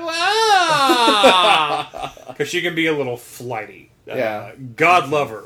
Nothing against Paige, but yeah, she needs to be a bit more uh, professional. But Well, we'll see what Paige uh, represents uh, for SmackDown and the future of AJ Styles and Samoa Joe, the future of that WWE Championship. But next on this night at Hell in a Cell from San Antonio, Texas, was a mixed tag match. Daniel Bryan and his wife, Brie Bella, taking on The Miz and his wife, Maryse. and correct me if I'm wrong, Daryn. Is this the only match that you and I disagreed on? This is the only match you and I disagreed on. I went with Team Brian. And I went with the correct choice of Team Ms. Reese. Ms. Reese, okay. Ms. Reese, sure. Team so Brian versus Ms. Reese. Those are terrible couple names. Uh, we'll just stick with their with their actual names. Although it was funny to, to hear Brie constantly yell out cheering for Brian, and it's like, why are you calling him by his last name? Right, right, right. Um, but Yeah. uh, that's just kind of cute. Uh, Daniel Bryan and Brie Bella, I totally thought they were going to win this match. This is why we disagreed because I never doubted for a second that uh, that Brian and Brie were not going to win this match. Yeah, I had a pretty good feeling that uh, Miz and Reese were going to win because I'm the smarter of the two of us. Uh, you probably wish I hadn't laughed so loud at that. Yeah, probably. No, I do. Uh, yeah, no, I, I just I figured this this this feud's nowhere near being over. So why why why give Daniel Bryan a win at this point? So that, that was my thinking. Uh, Why buy the cow when you can get the Daniel Bryan for free? That's true. That's true. Or the Brian Daniel or whatever they Brie wants to call. right? whatever. Yeah, whatever floats Brie's boat. Uh, the Miz and Maryse do take the victory here, and I just want to see one, by God, knockdown, drag out match between Daniel Bryan and The Miz at WrestleMania. I want to see a real good match between these two. Uh, that's how I want it to end. And I don't care who wins. I don't care if it's Daniel finally getting what he deserves. I don't care if it is The Miz burying Bryan and laughing all the way to the bank. I like both of these guys a whole lot. I like the feud. I just want to see it culminate in a satisfying way. Well, it happened at SummerSlam, which is bigger than WrestleMania, Daryn. So you got your wish times two. No, no, you're not listening. I, I wonder though if this feud has the have has enough gas in the tank. I think it totally does to make it to WrestleMania. You've been saying that for a while. No, no, you- because- it sounds like you really don't think it does. It it it, it will be. It, it does because it will. Okay. Will we still give a shit I will. at, at WrestleMania? I will. Okay. Well, then this this feud is especially for you. It is, but that's because this feud is good. This feud makes sense. This feud has gas in the tank. This feud has legs because this feud has something to it. It has history. They're gonna have no, no. I, I, I'm aware of all the history between the two of them and how it was built up and everything. Uh, I don't think Daniel Bryan has got the popularity that he had, you know, before his injury. Him being back again because we still saw him every week on SmackDown Live. Him saying, "Oh, now I wrestle," was kind of like, "Oh yeah, now he wrestles again." It wasn't like he's back. So I, I think we were kind of robbed of that uh, momentum as far as the Daniel Bryan move, movement uh, is concerned. So um, it's just gonna, they're going to have to separate these two for a few months and bring them back together again. I think to kind of rekindle the excitement because we saw them have a match at SummerSlam. It just kind of was a match. No, I agree. Okay. Well, next up, the Oh, by the way, I was right, and I win the head-to-head. Head to head. yeah, yeah. Good for you.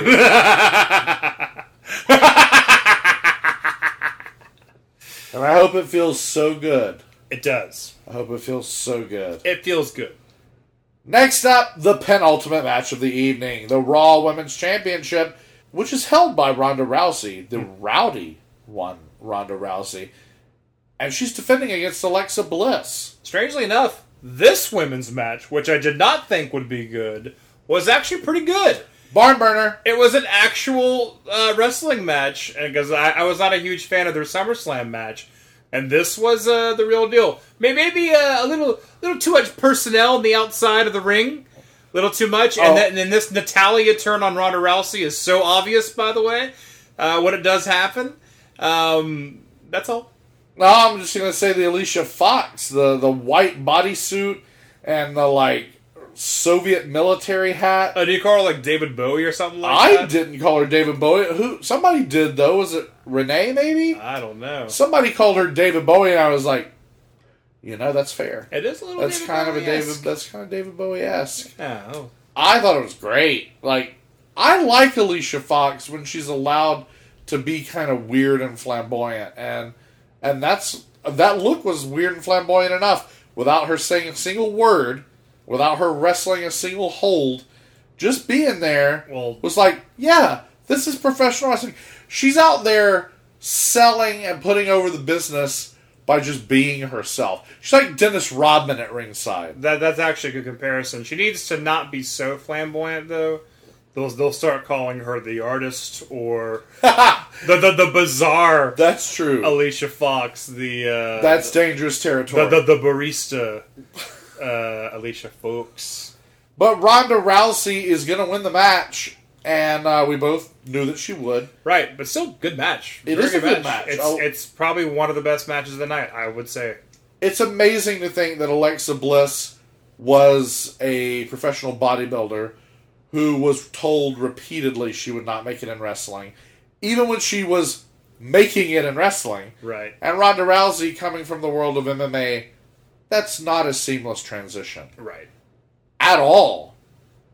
Both of these women are putting on a match that is right up there with any women's wrestling match I've ever seen. Yeah. Certainly under the auspices of the WWE. So seeing this match here and and at this place and at this time was like, oh man, two enthusiastic thumbs up. Good job, ladies. Ronda Rousey uh, defending the belt, taking it home uh, after uh, getting the victory over Alexa Bliss. Uh-huh. And then we get to hear the cage lowering music again.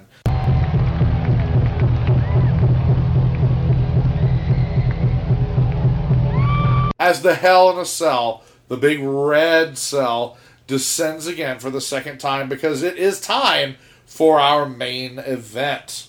Roman Reigns, your Universal Champion, that your your fruit roll up champion, versus the monster among men, Braun Strowman, getting his wish, getting his desire, getting his contractually obligated Universal title match by way of the Money in the Bank victory. Right. It's Roman and Strowman here together again. Doing uh, something that you mentioned was uh, unique, or Strowman was actually just setting up a match with his contract, and of course, it was pointed out to you uh, by uh, hashtag dear listener, friend of the show, uh, Ryan Kelly, that this was actually not unique at all, and that not only did Rob Van Dam do it, but also John Cena once did it. So Ryan and I are going to start a whole new podcast. Uh, why are you taking his side? You're out, Daryn. He's in. Uh, what are you going to talk about? Long distance running? Well, you know what? We did 100 episodes together, and I had to cover for your stupidity. Oh, is that right? That's right, folks. 100 episodes, and now it, it falls apart. Heel turn. Heel turn. Oh man. No, you know, you know, I love you, Daryn. You know, I love. Uh, do I know that? So this is Roman and Strowman, and to add to it, we've got guest referee Mick Foley. Oh man, where? God love Mick Foley. He's been through so much. He's he's done a lot for the wrestling business. Lord knows. Why does his hair look like a wig, and his facial hair look like stage stage makeup? What's happening? And he forgot to put his false teeth in. And can he please just one time in his career wear an actual referee Just shirt? wear uh, you. You look like a you look like a fan who is dressed up as Mick Foley. He, he did. That's what he, He he looks like. Someone cosplaying as Mick Foley. You don't ever want to look like you're cosplaying yourself. because if you do, that means you don't look right. If, if you look like you're cosplaying yourself, then you just playing yourself. Oh, Oh. that, oh. oh. Holla. that is that is unfortunate. That is very fortunate. And Mick, other than he still looks like a million dollars in the in the in the in the tum tum, He's kept the weight off he he is lost. lean and which is mean. great, he is is fit and trim. So like his pants, I've never seen pants fit Mick Foley that well. Well, they're not sweatpants for one. But there you go. Okay. But that's stupid spray painted referee shirt. Stop doing it. Well, speaking of, of having Mick Foley as a referee, what was with that first uh, pinfall? That oh was my a three god! count. It was a three count. That was a three count, and the audience booed because that was a fucking three count. And Mick Foley, who I mean, not, Mick Foley is the master of kayfabe and the master of not breaking character. Mick is so aware that his hand firmly hit the mat for a three count that, like, while he's trying to tell Braun two count, two count. He he is grinning from ear to ear, Oh, going God. like literally half his brain is saying, "All right, tell Braun it's a two count." The other half of his brain is telling the other half, "You fucked up. You fucked up." Right, right, right. I'm sure Vince was like, Yeah. yeah. My empire is crumbling. for those of you who have seen Kids in the Hall, brain candy. Oh, that's for you. yeah, the match should have ended really early on with Mick Foley's inadvertent three count, but it doesn't. It doesn't. It keeps The going. match continues. I will go ahead and say the match is stolen from the competitors. We're supposed to be focused on the Universal Champion, Roman Reigns, and Braun Strowman, Mr. Money in the Bank, the monster in the bank, whatever. Get these hands. That's what we're looking at. Somebody's going to get these hands. We're inside of a big red cage. This is designed. This has endured through history. The pay-per-view has taken its name from the concept of a of a cage match which keeps people out, keeps people not involved. Well, they damn sure don't get in, but Ziggler, McIntyre, Ambrose, Rollins, they're all out and they're climbing on the cage. Another another reason why I don't like the random insertion show, the uh, this country paid us a lot of money show, is now Hell in the Cell's ending is only telling the story leading up to this Australian show because this is the, the main event's going to be these two teams going at it, the Shield versus Ziggler, McIntyre, and Strowman. So this is just oh well let's instead of this is the end of the story oh this is a continuation. See how the story ends. Tune in next month folks for bullshit show that we got paid a lot of money for. Um, so th- th- there's that. So yeah like, like you said it becomes that mcintyre ziggler ambrose rollins are all on top of the cage doing things you could not pay me money to do No. like take bumps on the rickety ass top of the hell in the cell At one time, Drew McIntyre and his gigantic, muscly self takes a hard, flat back bump on the middle, loosest part of that roof, of that chain link roof. And part of my brain finished what was happening, which was Drew McIntyre crashing through like Mick Foley 20 years ago. Right. And hitting that canvas and nearly killing For a himself. minute there, I thought that's what this was. That's why you want Mick Foley there to be like, "Oh, it happened again." I told him it changes you. I told Mick. My I told, God, I told Mick. I told just- Vince. I meant Vince. I gotta go. Oh, not like this. I figured there'd be some kind of bump off the cage, and there was, where Ziggler and Rollins come down to about the halfway point of the cage, and they're battling, and it's very unbelievable, like, you know, headbutting against the cage and stuff like that. And they both kind of, like, sloppily just fall onto the announcer's table. And the audience didn't pop for to go, like, you know, holy shit, or this is awesome. It was just, uh, okay. You know what they did pop for? Oh? When Brock Lesnar's music hit. You would not expect Brock Lesnar to show up. Yeah, I didn't expect him to show up. And even if I did, would not have expected this pop. No. This is the Brock Lesnar who, one month ago, people wanted his head for not appearing, not defending the Universal title, and yet here we are. What a difference a month makes when he comes out unadvertised, not carrying a title, looking about 10 pounds lighter just Yeah. than 30 days ago, and sporting that wicked, made out of bl- strawberry blonde ice beard of his to see him come out to his music and that crowd, biggest pop of the night is Brock Le- not even Brock Lesnar. Biggest pop of the night, Brock Lesnar's music. Right, right. A full 10, 12 seconds before Brock comes uh, out of Gorilla, people are losing their minds for his music. because I thought, I mean, I, I, I know I did. I won't speak for all of you out there, but I, I know that I thought that since Lesnar dropped the title, he's moving on to UFC, WWE's in his rear view. He did the favors, he dropped the belt. next thing for Brock Lesnar, he's gone. But no, for him to show up and get involved in the main event and rip the rip the Hell in a Cell door off like Kane did in the first Hell in a Cell match against uh, Taker and uh, Shawn Michaels, it, I I thought I immediately went back to that in my brain.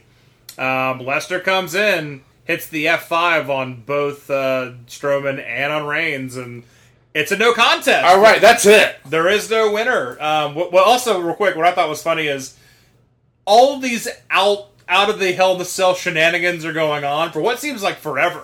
Like it seems like it goes on for as long as the match that was inside the cage went on. It's like a it's like a dog fight. And the whole time Airplanes. It feels like everything's happening in the air. Oh yeah, yeah. Around and above. and and and the whole time Reigns and Strowman are just laying down in the ring the whole time, and it's like, why are they just incapacitated this entire time? Um, so yeah, the no contest, no winner. Roman retains. We we thought he would, right? Uh, well, we thought he would. So does that mean we? He still has the belt. Remember, we talked about the rules of head to head. Head to head. Changing. But we didn't change them. We, said we had to change do it. them. Well, we got stuff to do. We have jobs, Daryn. We have jobs. There's a lot going on, but there always is, though, isn't there? there. A lot going on. This is true. Oh, we, we both knew that Strowman would not leave with the title, though, right? Correct. Okay. Uh, so uh, I finished with either a record of five and three, or since we didn't change the rules, four and four. You were looking at a possible head-to-head Head to head. results being six and two, but because we didn't change the rules, you're five and three. So I say we hereby change the rules. Yay! Does that, That- mean that extra win? Not not for this one. Ne- starting next Aw, time. That's no good. Starting for the next network special they do in a different country. Uh, could be any time. They could announce one at any moment. It could be any moment. Hey, hey, Ireland wants us, so. Well, let's cram it in. Uh, oh, oh, yeah, of course. You want? Cram it in before Survivor Series. Well, there's nowhere to do it. The, that morning, same morning of Survivor Series. Steve Austin and The Rock and The Undertaker. Triple threat Royal Rumble match. What? That's not. Oh, whatever. That's what they're paying us for. Just make it happen. What they need to pay them for is to have Hogan, Hall, and Nash come out as the NWO. Oh, my God. Because Can you- Hogan move? You're definitely not. Can gonna- Hall move? They can. Can Nash move? But you're not going to do that in a current storyline or Raw or SmackDown. They clearly these other countries who are putting on these huge stadium shows, they want the nostalgia. They want the old school. That's where you. That's where you trot out the NWO. Wrestling is nostalgia. I know. Daryn. That's where you trot out the NWO. That's where you I have Sting great. versus Taker. That's it. I I am going to fund. I'm going to do a, a Kickstarter or a GoFundMe, whatever whatever makes the most money. Um, and the main event is going to be Sting versus the Undertaker, and every wrestling fan is going to thank me before it happens and after it happens because it's horrible because they're both really old. They're going to hate me, but they'll thank me first, Daryn, and that's all that matters. Are you telling me that you're going to talk about a dream match with people who are out of their prime, and you, you Perry, Yeah, are not going to make a time machine reference? In which you, earlier. which you go and you get somebody quote unquote in their prime. Raven in their prime was your favorite. Stop saying Raven in his prime. Stop saying Raven in his prime. I want I want uh, former WCW champion David Arquette in his prime. Uh, Versus David Arquette now. Versus- David Arquette now would wipe the mat with David Arquette in his prime. probably he's had a lot more experience now, so yes, And he has a lot more tattoos now. that's true. And he has a lot more being divorced from Courteney Cox. Oh wow, But they're like super power. They're like Bruce and Demi, aren't they? They like probably still actually live together. Like David Arquette probably lives in Courteney Cox's like pool house or like mother-in-law suite. I, I I'm thinking that there are uh, young hashtag dear listeners who don't even know who Demi Moore is. Uh, that's their loss because she's a beautiful woman. She is And- she is she though? What? Are you? whoa whoa what? whoa whoa whoa whoa whoa! Time machine, Demi Moore in her prime. See, this is not. Why did I even mention the time machine? Yes, Demi Moore in her prime. My point is, everyone's better in their prime, is what I'm trying to say. Um, Yeah, that's why it's called their prime. I know, Daryn. But there's no taking away from how beautiful Demi Moore is today. Is there? I'm kidding, Daryn. You- Calm down. Did you, did listeners, you lose listeners, he is so eyes? upset right now. He is so upset. He's he's doing these big hand gestures, these grand hand gestures. I mean, I might as well be in a Broadway musical with the hand gestures as big as they are. They are pretty big. I mean, He's emoting, folks. He is emoting. Okay. I'm sick. I'm sick of it. What's that? Never mind. Okay. Well, that, that's a good start. Um, so I was, I was trying to think of that chick, the, the Broadway chick who has the squeaky voice. What's her name? Oh, oh, yeah, yeah, yeah. Uh, shit. It's a weird name. Had had you not asked me, I would have known. It- It's one of those. Uh, uh, tiny blonde uh, Yeah, lady. yeah, yeah, yeah, yeah. Oh, Chenoweth. Yes, Kristin Chenoweth. Kristin Chenoweth? Oh, wow, where woo! did you pull that one from? Oh, I don't know. Thank God. Glad I pulled it out of a wrestling podcast, though. I uh, N- not that I know about Broadway musicals, folks. uh, oh, it was funny actually. Uh, also, in addition to Ryan Kelly, uh, dear listener, uh, not, not so dear listener, um, correcting me as usual. I, I, got to point out, uh, dear listener Jared Hill, uh, who actually let me know today that when we were talking about the woman who sewed the flag, and I couldn't remember, he he said he almost lost his voice screaming at his radio, and he was he had his plugged into auxiliary in his car, driving around, driving his daughter, driving his daughter to school. Almost lost his voice screaming Betsy Ross at his radio. So, uh, What's funny is, and I made several references in the last episode that there will be listeners screaming at their radios or whatever multiple times throughout the episode. I'm sure a lot of our listeners listen to our episode just just, just to basically. It's like watching Jeopardy and someone doesn't know, and it's like, you idiot! Two hundred dollars is on the line. Uh, that's actually true. Did you manage to? Uh, did you take the time to Google judo rules and, and judo judo no, terminology? no, I did not. I, I forgot it. I got to remember to do that this week. Okay. Uh, maybe we'll let you know that about on episode. We'll let you know all about that on episode 101. When we turn the page, we're now in the triple digits, Daryn, with number one hundred. Ooh, I, I want. I hope there's no like Y2K virus. Like we forgot how to program a triple digits for uh, podcast episodes. Oh no! Nuclear missiles are, are shooting and they're aimed. it's episode zero zero. Oh. Ba-ba. Uh, so that was Hell in the Cell. It was. We learned a lot.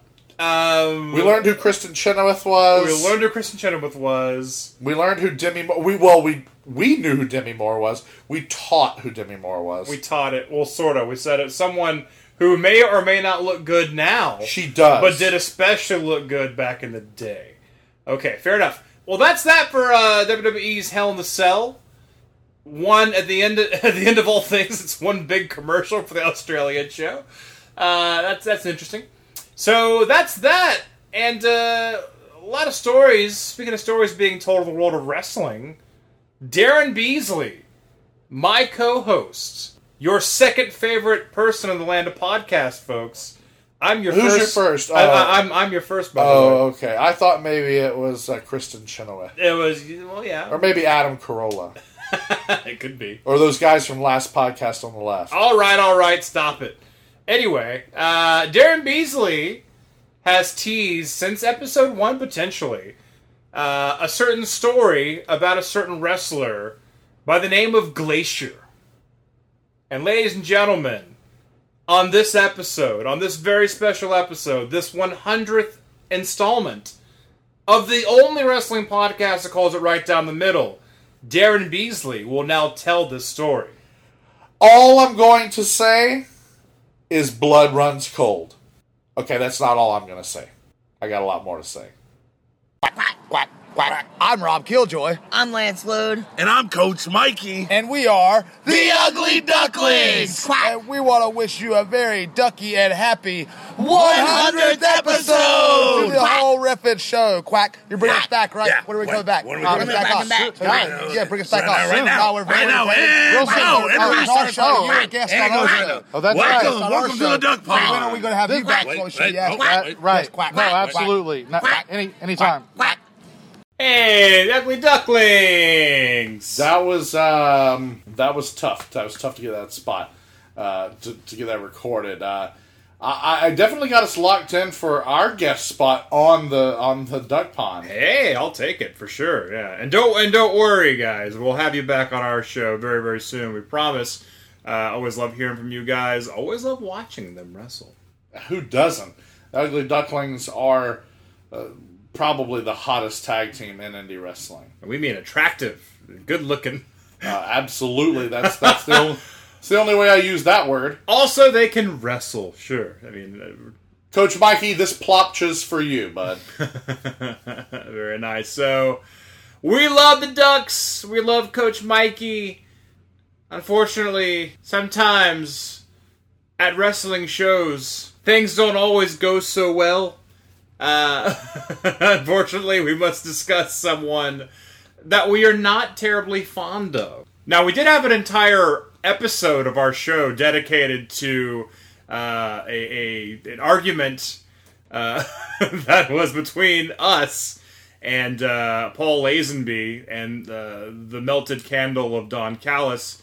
Oh my god! That is currently Don Callis. Um, anyway, and, and they had their opinions on us uh, and on an interview we had with uh, John Bring, who also dropped by on the show. Thank you, John. Um, so that that all happened. That was all whatever. This is something else. This is something uh, that Daryn has been wanting to talk about on the show for a very very long time, and we wanted to save it for the hundredth episode because we we wanted to get like a decent following up and and drop this one now. It's one thing to, to dislike a wrestler because, like, oh, I don't like the way that guy looks or, you know, the way that guy wrestles. In this particular situation, this is an actual run in Daryn had with a certain wrestler named Glacier. Now, for those who do not know who Glacier was, is, he still wrestles on, on indie shows. Um, most famously, right, was a guy who wrestled for WCW uh, back in 96, 97, around that time, around the time of NWO. So I don't know why they thought this guy would be some kind of hot commodity. Well, I'll tell you why. Because Big Bubba needed an opponent. Uh, as anybody might remember, while the Dungeon of Doom was very concerned about the brand new New World Order, right? Big Bubba snatched the microphone away to say, "I know that all y'all are concerned about the New World Order, but I tell you who I'm concerned about, and that's Glacier." and um, that was uh, that's how it all began. Now, uh, a lot of the fans of Nitro from back in the day, and, and I guess Thunder, Thunder, would- Thunder would have been around by then. Um, remember the endless, endless promos for Glacier, which were I think were just uh, Mortal Kombat commercials. basically Mortal Kombat commercials at that time, and and there's there's no way. there- there- There's no way someone designed the Glacier outfit and didn't say like it's kind of like Sub Zero from Mortal Kombat. I mean, because his name is fucking Glacier and he's he's a, a karate guy for fuck's sake. Um, so that, that that's the thing. I, I was never a fan of Glacier as a wrestler. I, I will say that. Not a fan of him as a person. After hearing this story from Daryn, uh, because uh, Daryn had a run in with Glacier, uh, the man uh, behind Glacier, if you will, Ray Lloyd. Um, and and here here is what happened. All right, let me just preface this by saying I am not in the business of burying individuals. Um, it, it, we've had opportunities to do it. Oh yeah, yeah. We've had 99 previous episodes with no restrictions on length or content. We do as we please on the whole Reffin show, but we did vow from the very start that we would call it right down the middle. Believe it or not, we are not a mean spirited podcast. We're not. This is we not- give credit where credit's due. All right. Right. Not only are we not mean spirited, we don't stoke the fire. We don't stir the pot. If somebody has something to say, we give them the platform to do so. Sure. But we're not egging people on. No. And we are not piggybacking on controversy. So, I will say, whatever is controversial about what I'm about to say is purely the fault of those involved. Nothing is untrue. Nothing is designed to defame.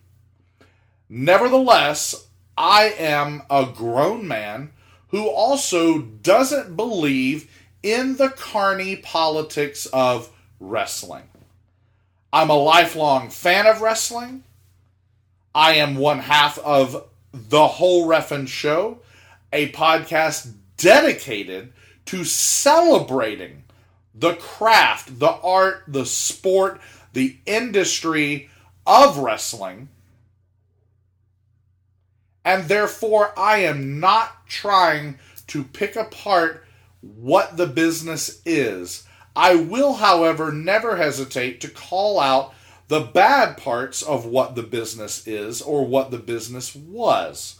Because I don't like those carny aspects. I don't like the hucksterism. I don't like the term mark. Therefore, I don't like that backstage bully behavior that has allowed certain people to do as they damn well pleased for far too long in the business of professional wrestling. So, let me set the stage. It's 2006. I have just returned from living in Los Angeles. Someone in my town has pumped me up as a successful Hollywood producer to one individual, a local promoter who we've talked about before, a man by the name of Jody Peterman. And I in no way blame Jody Peterman for anything that is about to follow. In fact, I only have thanks for him for giving me the opportunity that he did. Jody Peterman, working with the newly resurrected or version of the AWA that existed around that time, and Steve Corino, there was an AWA World One South presence in uh, South Georgia. Jody Peterman, buying into the hype of whoever I was, asked me to come help him, quote unquote, produce his wrestling product. Produce turned into write, turned into book, and before long I was joined by my friend Steve Ekstrom, and the pair of us were pretty much handed the book for this indie promotion. I say pretty much because Jody wanted it kept more or less under wraps that he was doing so. He said he would stand by us. Nevertheless, it was probably for the best that the boys, as it were, felt as though the man signing the checks was still also calling the shots. When in reality, it was myself and Steve Ekstrom who were putting together these cards. And we did so for a few months. We thought we could turn what was a pretty good selling house, a decent wrestling promotion, we thought we could turn that crowd in that pretty excellent venue and Jody's money into something that would really be something to see.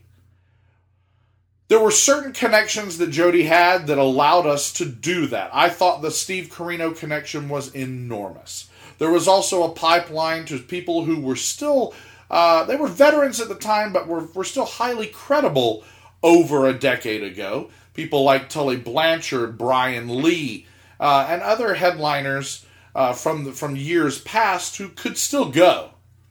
Um, I, I, for one, saw a Tully Blanchard Steve Corino match that was in Valdosta, Georgia, and was just as good as any ECW match between Steve Corino and Dusty Rhodes. Wow. So this promotion had heart, it had potential, um, and it had talent. Uh, I know that as we heard long, long, long ago when we had Jody Peterman on the whole Reffin show, uh, there was this idea that there was a lot of talent that could be had, a lot of talent that we didn't even realize would go on to be something special, like AJ Styles, like Jay Lethal, um, even who are these people? Uh, even Byron Saxton. Yeah, yeah. You know, this is during uh, Dustin Rhodes' sort of dark period, but uh, because of that, he wasn't working for Vince. He he worked for us. That was a bonus for me. I hated to see the condition he was in sometimes, but he showed up ready to work. He wrestled his ass off, and uh, he wrestled his gold dust. And I thought, how probably probably illegally, probably illegally, Yeah. but um, I envisioned my I envisioned a match six months away for the main event for the championship of this organization, being a match between two of my favorite wrestlers of all time, Gold Dust and Raven. We got Raven's information. We were in contact with him. We had already talked at great length with Dustin, uh, and we were putting together uh, a pretty good top of the card. The mid card was looking even better with a future ROH standout John Davis, with indie star Jack Manley. We had uh, the makings of what we're going to be um, like, like, like really strong young indie talent. And this is 2006. We're not talking about indie wrestling on fire yet. Right. And yet we knew the talent that we could see in people like Jack Manley and John Davis, and we had big plans. Big plans. Especially as they were going to mix it up with Jay Lethal. And could we get AJ Styles back at this time, who was heavily involved with TNA? Suffice it to say, who was the champion? What was the roadblock? Well, it wasn't roadblock. It wasn't ro- you sure roadblock was not the roadblock? It was not WCW's roadblock that was the roadblock. In fact, it was WCW WCW's own Glacier. Now, Glacier actually shares a hometown with us, with the whole Reffin show. I had known of Ray Lloyd most of my life. In fact, a good friend of mine, his mother, is good friends with Ray Lloyd. You can't hear a lot of people say bad things about this man. In fact, it infuriates me to this day that 9 out of 10 people will have fantastic things to say about Glacier. but perhaps they were never He is the- not a nice guy. Perhaps they were never in the position that I was. I was in the difficult position of being told by a promoter that I was in charge of his book. I was also in the exact same pot, and this is like a boiling pot of water, mind you, that made me appear powerless in front of a locker room of wrestlers people who had been on the top that were on their way down, people at the bottom who were on their way up, and all points in between. All of this leads to a night in which I am going to put the first dent in the Glacier mystique. I'm not taking the belt off of him. I'm just beginning the program that will ultimately lead to Goldust taking the belt away from him. There's a man involved named the Syrian Slicer there's this whole thing and we're gonna book this this this, this long program that's not gonna shit all over glacier i was not there to, to to rain on glacier's parade i was not there to undo his career i wasn't gonna take him off the program entirely but that belt needed to move. He was holding it hostage to be perfectly honest. And i had been empowered to do so. I had ha- I had handed sheet after sheet after sheet of plans for the next six months about where these storylines were going, and it was going to be beautifully intertwined. There are wrestlers out there, and I won't name names. There are wrestlers out there right now, indie wrestlers that we even sometimes cross paths with at Fest Wrestling, who were in plans that I wrote for them 12 years ago that never saw the light of day because of Glacier. Now, I'm not saying those unnamed people need to blame Glacier for a lost opportunity. I'm not saying that I was handing out golden tickets. I'm not Willy Wonka. I'm not Vince McMahon. But I was building a brand and we never got to see it because this fateful night before the show, pretty much everybody knew the card, but I was going over some of the particulars of the card. Unfortunately, and this is actually very tragic, um, we're standing around. I was actually watching SoCal Val. Uh, Friend- MS, friend of the show. Yes. MSL of uh, MLW fame. Of course. And the living legend himself, Larry Zbyszko, was watching them all work out in the ring. They were doing some tumbles. Larry was, you know, teaching SoCal Val, uh, you know, giving her some some tips on, oh, please, please don't bump right on your shoulder. You're gonna throw that thing right out of socket, you know. And uh, You, you want to you want to fall on your back. That's where you want to do it. The, the the upper back. It's funny, the advice that Larry Zbyszko gave SoCal Val was very different than the advice he gave me. Larry Zbyszko's advice to me was simply don't get married. Don't ever get married. It's not bad advice. It's not bad advice. He's, he- he's the matter of- living legend for a reason. The only reason I'm not married, the only reason, is because Larry Zbyszko told me not to. Okay. Okay. So I'm I'm standing there one minute watching these people work out in the ring. We're still a couple hours away from showtime. Plenty of time to go over the particulars. Unfortunately, a man who I thought that I recognized uh, comes through the back door and approaches uh, Steve Ekstrom, and uh, that's when I realized it was Steve's uncle, who was delivering the terrible news that Steve's grandmother had just passed away. Obviously, a bad situation. Stuff like that really uh, I've seen a lot of death in, in my days. Um, it's it, it's never timely. Death happens in the strangest and worst times, and uh, but I've never been in that weird situation before. You know, you hear those stories. You're watching Monday Night Football, and you hear about the quarterback of who the Bengals or the you know the Vikings or something, and you hear that their father passed away today, and you're like, wow. You know, I always I always wonder how do you go do that? How do you go care about playing a football game when you know that as soon as it's over you're going to shower, go to the airport because your parents, you know, one of your parents has passed. So uh, what that meant for Ekstrom on that night was he hightailed it with his uncle. I understand. That left me all by myself, however. Right. It left me now even closer to bell time. And I found myself in the locker room. I needed desperately to talk to about three different individuals. Jack Manley was one of them, Glacier was one of them. Um, I thought I would kill two birds with one stone and have a nice uh, little uh, powwow, sort of in the center of the locker room. There were plenty of people that I didn't need to talk to, and they were lacing up their boots, doing doing whatever. But I'm standing there. I'm standing face to face with Glacier, and I'm a big guy. But Glacier's probably got an inch or two on me height wise. Um, and uh, he, you know, he, he's a muscular guy. He's kept himself in phenomenal shape.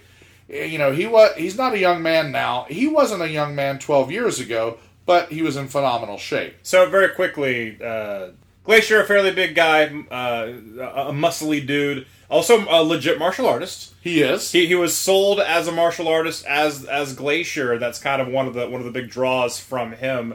Uh, because ninjas and stuff were this is probably the end of the ninja craze of, of the late 80s early 90s um, so so very threatening if if he actually were to to you know challenge someone in a, in a real fight Sure, absolutely. so Also, it, it makes him more uh, more uh, imposing is what i'm trying to say uh, and he absolutely was. So you can't take that away from him. He was also a, a college football player. Right. I mean that that that's not an easy accomplishment. Jim Ross never got a chance to say that. he never got a chance to say uh, where, uh, where where Glacier played football. Uh, man, it's too bad Ed Ferrara as barbecue never got the opportunity to call a glacier match, and he could have done it. no, but there I was standing face to face with Glacier. I'm thinking everything is on the level. I'm thinking I can talk to this guy uh, in a professional manner about professional business. It's a business. It's the wrestling business. Right. Um, so he's directly in front of me. Uh, directly to my left, sort of elbow to elbow, is SoCal Val.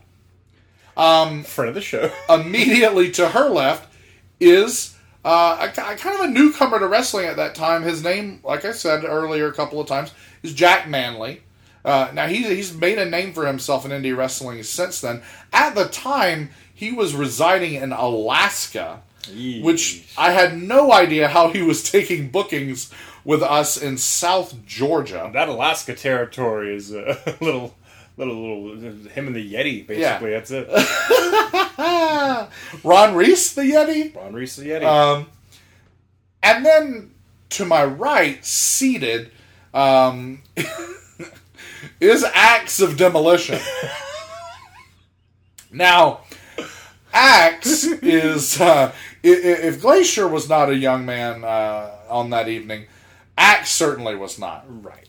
Uh, and I and I'm not disparaging Axe, but it was one of the rarer sights uh, of my life to see Axe in his advanced age, uh, sitting in his underpants, Of course. um, with his demolition makeup on. I mean, he he wrestles in like and like his gear is basically underwear anyway. Well, sure, but so, there's so a difference. what's the difference? There, there. Believe me. Him, him wearing that or wearing like a speedo to go swimming in, it's the same thing. But it, you'd think it would be, but it's not. Okay, okay. Because when it's white cotton and it's semi-transparent, Don't paint a picture for our audience. I, am just And saying. especially not for me. Okay, I get it. Move on. and no knee pads, no oh boots. Oh god, oh god. So if you're wearing his underwear but with knee pads and boots, I'm kind of like, okay, Right? Oh, he's a oh, wrestler. that's what he wrestles in. You take off those knee pads and the boots, it's a it's an old man in his underpants. didn't didn't meat wrestle in like underwear esque. Right, they were wrestling trunks, but because they looked like underwear, they might as well have been underwear, and for some reason that made it not good. It took us hundred episodes to reference meat. Wow. Oh, meat. Anyway, Anyway, I'm sorry I got totally lost on Planet Stasiak. Um, uh, Axe is sitting there, and sitting next to him is his grandson, who's playing his uh, Nintendo DS. That's a snapshot in and of itself. If the story ended there, it would be a fun story. It would be the freeze frame at the end of the sitcom, right? This is the definition of a motley crew. Right. Me, SoCal Val, Jack Manley, Glacier, Axe of demolition in his underpants, and his grandson playing a Nintendo DS. I'm talking very fast. Uh, I'm talking very fast at this moment. I'm also talking very fast here uh, on this night to Glacier and to Jack Manley, saying, "This is what's going to happen. We got to do this. Hey Val, what about this? This da da da da da da da da da da." And Glacier, you're going to do this, and then the Slicer's going to come out, and then Dustin's going to come out, and we're going to do the. And he said, "Whoa, whoa, whoa, whoa, whoa." All right. I'm from South Georgia. I was a football player myself. I was coached by some of the toughest, roughest, gruffest, southern athletic coach men that have ever lived. I know what's coming when you hear, whoa, whoa, whoa, whoa, whoa. Typically, it's followed by, hold up there, bud, or something to that effect. Uh, I don't believe Glacier said, hold up there, bud, but after a steady stream of whoa, whoa, whoa, whoas, I got a, who in the hell do you think you are? Uh, to which I said, excuse me? Because I was not in, I was truly blindsided. Like I said, truly blindsided because this to me was a work environment. I had been, I, I was currently at that time also managing uh, an art gallery in a French market. I had managed things before. I know what it's like to be a manager.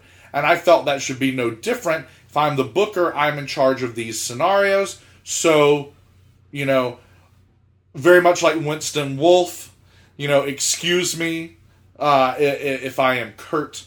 Excuse me, uh, but, you know, pretty please. Right. Do the job. With sugar on top. Clean Exactly. the fucking car. Right. Exactly. Do the job. Uh, and, I, and again, remember, I'm not even asking on this night. I'm not even asking Glacier to do the job. I'm just asking him to go along with the fucking script. Mm-hmm. So I get a whoa, whoa, whoa, who the hell do you think you are? I say, excuse me?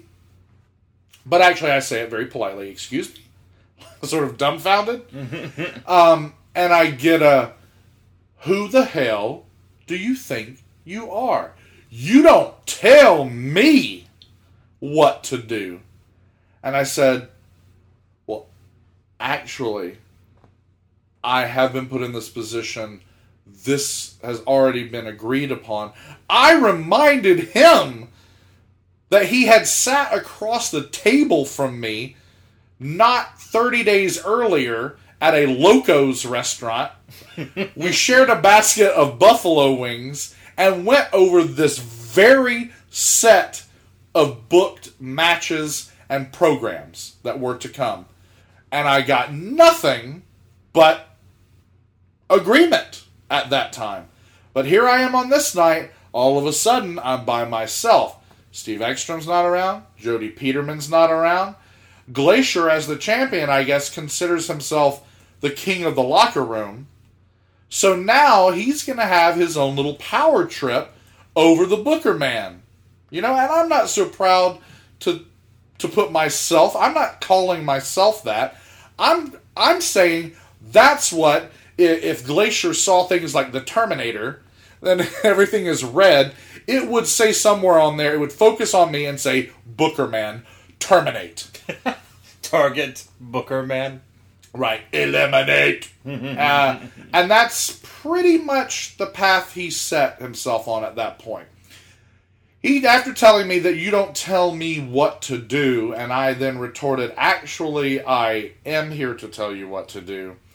Um, this is something we've already agreed upon. This is the direction we're going. This is the direction the company is going. He said, I'm going to ask you again. Who in the hell are you? You are no one. What have you done in this business? Right. You're as green as grass, son, and I don't take orders from you. And he turned around and he walked away. Well, I was feeling uh, about one centimeter tall because not only had he completely insulted me and emasculated me, but he left me standing there with Val and with Jack Manley. And I don't know what Val's opinion of me was all those years ago, but I know that Manley and I had established a very good rapport. Manley was one of those several wrestlers I said that were on the mid card for that promotion that we were emailing daily. I was feeding off his ideas, he was feeding off mine, and several other wrestlers. And all signs were pointing to we've got cooperation here, we're doing something special, we're moving forward. That's something that I would not see again, honestly, until Fest Wrestling over a decade later. There we were having our little teeny tiny version of it in Valdosta in 2006, and Glacier was about to send it all to hell in a handbasket. Which is a hot place, and he's very cold. I yeah, go figure. He's a glacier. So he marches away. I uh, just sort of I, I glance over at Axe, who looks at me like, "Now you fucked up." he doesn't say that, but that's what his face says. But Axe Axe is very old school though, so he's like, uh, the boys, you know, we don't wanna Right. We're the boys, you know what I mean? So uh, I decide to uh, leave the locker room because I'm feeling incredibly uncomfortable. I end up in a very narrow hallway talking to John Davis uh, as I, I'm really I'm, I'm grasping at straws. I was like, how am I supposed to regain control of this card of this locker room? Uh, how is anyone going to ever respect me after this night? You know, because it got silent in there. That was not a private conversation. He yelled at me in front of the locker room like I was a child, like I was his child. Um, it was very humiliating, extremely embarrassing, unnecessary. Um, it made me angry and sad and afraid all at the same time. Uh, it was uh, wow. It was some incredible fight or flight. Um, I've only felt that level of fight or flight a few other times in my whole life. So while I'm standing there, all of a sudden I uh, I see Jody Peterman, and Jody uh, tells me I better get out of there. Um, and again, not putting any of this on Jody, not his fault, not his doings. But what would end up happening is I walk out into that parking lot, I get in my car, and my relationship with AWA World One South Wrestling ended right there. I didn't know it yet. I still thought for a couple days there was a way for me to be back in. But uh, what I didn't realize is when I walked out that door, that was it. What I learned over the ensuing days was just how close I was to being jumped in that parking lot. Glacier had apparently begun rallying a posse that included the the ultra terrifying Heartbreak Express. I believe they're still around. Oh, good. Um, so wrecking hearts, unfortunately, for the ladies. and uh, I think they were probably gonna they were probably gonna try and break something else on this night. Uh, Wait, wait, wait. I'm sorry. How many expresses existed in the world of wrestling? A lot. There's a Okay, lot. Orient, rock and roll, Midnight, midnight, new and old. Right. We discussed earlier. Heartbreak, yeah. Heartbreak. Okay. Um, w- laughable. I, I, I mean, the only way that name is appropriate is ironically the Heartbreak Express. Um, nevertheless, they, uh, I guess, they were going to be locker room enforcers, uh, wrestlers' court, and Glacier's got the gavel, and he was going to drop it on my head, and uh, so yeah, I learned that that's exactly what would ha- was was planning to happen. Was there was a group of wrestlers that were coming to beat me up. And again, Glacier is already a big guy, a muscly dude, a legit, a legit martial artist. But yet he recruits people to help him beat you up. So that part of the story, and he told it to me originally, immediately was like a what? He needed to get other people. Like he didn't think he alone was enough. Right now, granted, I'm a big guy myself. Right. Uh, I'm also a former athlete. Sure. And at that time, I was only 25 years old. I was still in uh, in very good shape, so I wasn't, you know, a pencil neck geek. But Glacier probably could have still done me in if he wanted to. Right. I guess he didn't want to get his hands dirty. The problem is he got his reputation dirty. This is the first time in 100 episodes we've had I've had a microphone sitting in front of me for 100 episodes and I've not told this story. Right. I've had the internet at my fingertips for a dozen years since this happened. I could have told this story a million times. I could have told it to a million different people. I was never in the business of trying to ruin Glacier the way he was trying to ruin me in one night. Not only remove me from what small position of power I had in his little world, but physically take me out Right. if only temporarily. Now, what does that say about him as a person? What does that say about him as a team player, as a professional, uh, as an adult? I mean, that is not only unprofessional, unethical, uh, childish, but illegal. You know, these are the actions of a selfish, self centered fool. These are the actions of a childish, insecure idiot. And, and I can safely say that uh, because I did nothing wrong, and I'm doing nothing wrong in saying that. I was never putting plans in motion to hurt his career. I've made no effort to hurt his career since then. Whether it was a career doing stunts on Burn Notice, whether it was continu- so good. whether it was continuing to be uh, the AWA World One South champion, whether it was his appearance at All In. Right. Good for him. You get to come out with Dusty Rhodes' son and celebrate with DDP when the NWA 10 pounds of gold changes hands in front of the largest indie wrestling crowd ever. Guess what, Glacier? That makes you king of the indies. There you are. Good for you. And who the hell am I? Well, it's someone that had very little success in WCW. He never held any titles that I, rem- that I remember. Maybe he was a TV champion at some point. I, I seriously doubt it. Maybe. He- I he know was- he, he sold his gear to Kaz Hayashi and became Coach Buzz. Of course, of course. I mean, and and again, I, I don't even I don't even like.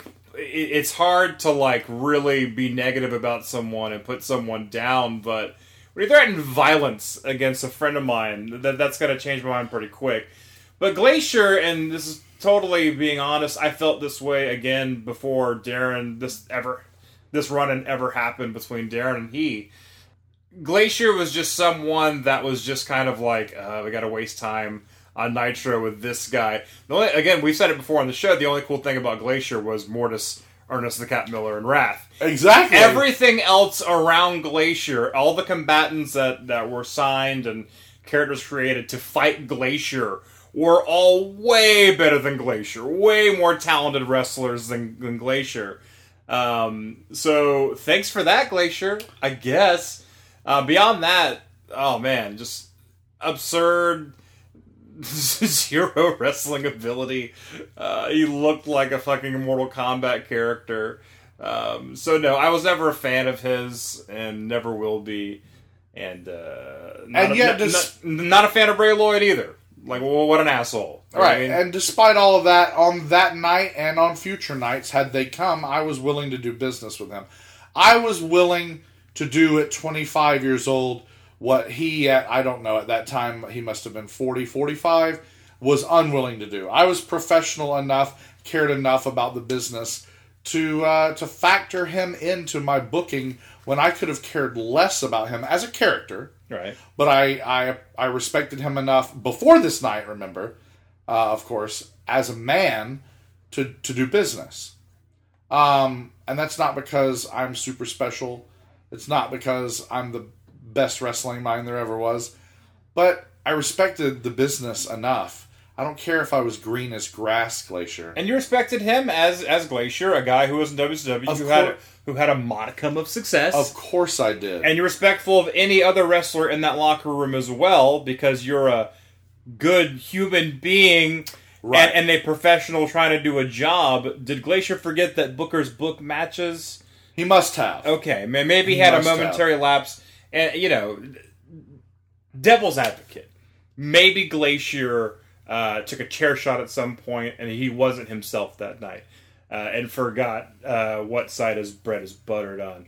Um, so yeah, basically, wrestlers are paid to do whatever the promoter booker tells them to do, and in whatever territory they're wrestling in, whatever whatever promotion they're wrestling for, and you just do it. It's not like he was WCW heavyweight champion, and you walked in as the new guy and said, "All right, Glacier, you're dropping the belt to Karl Malone."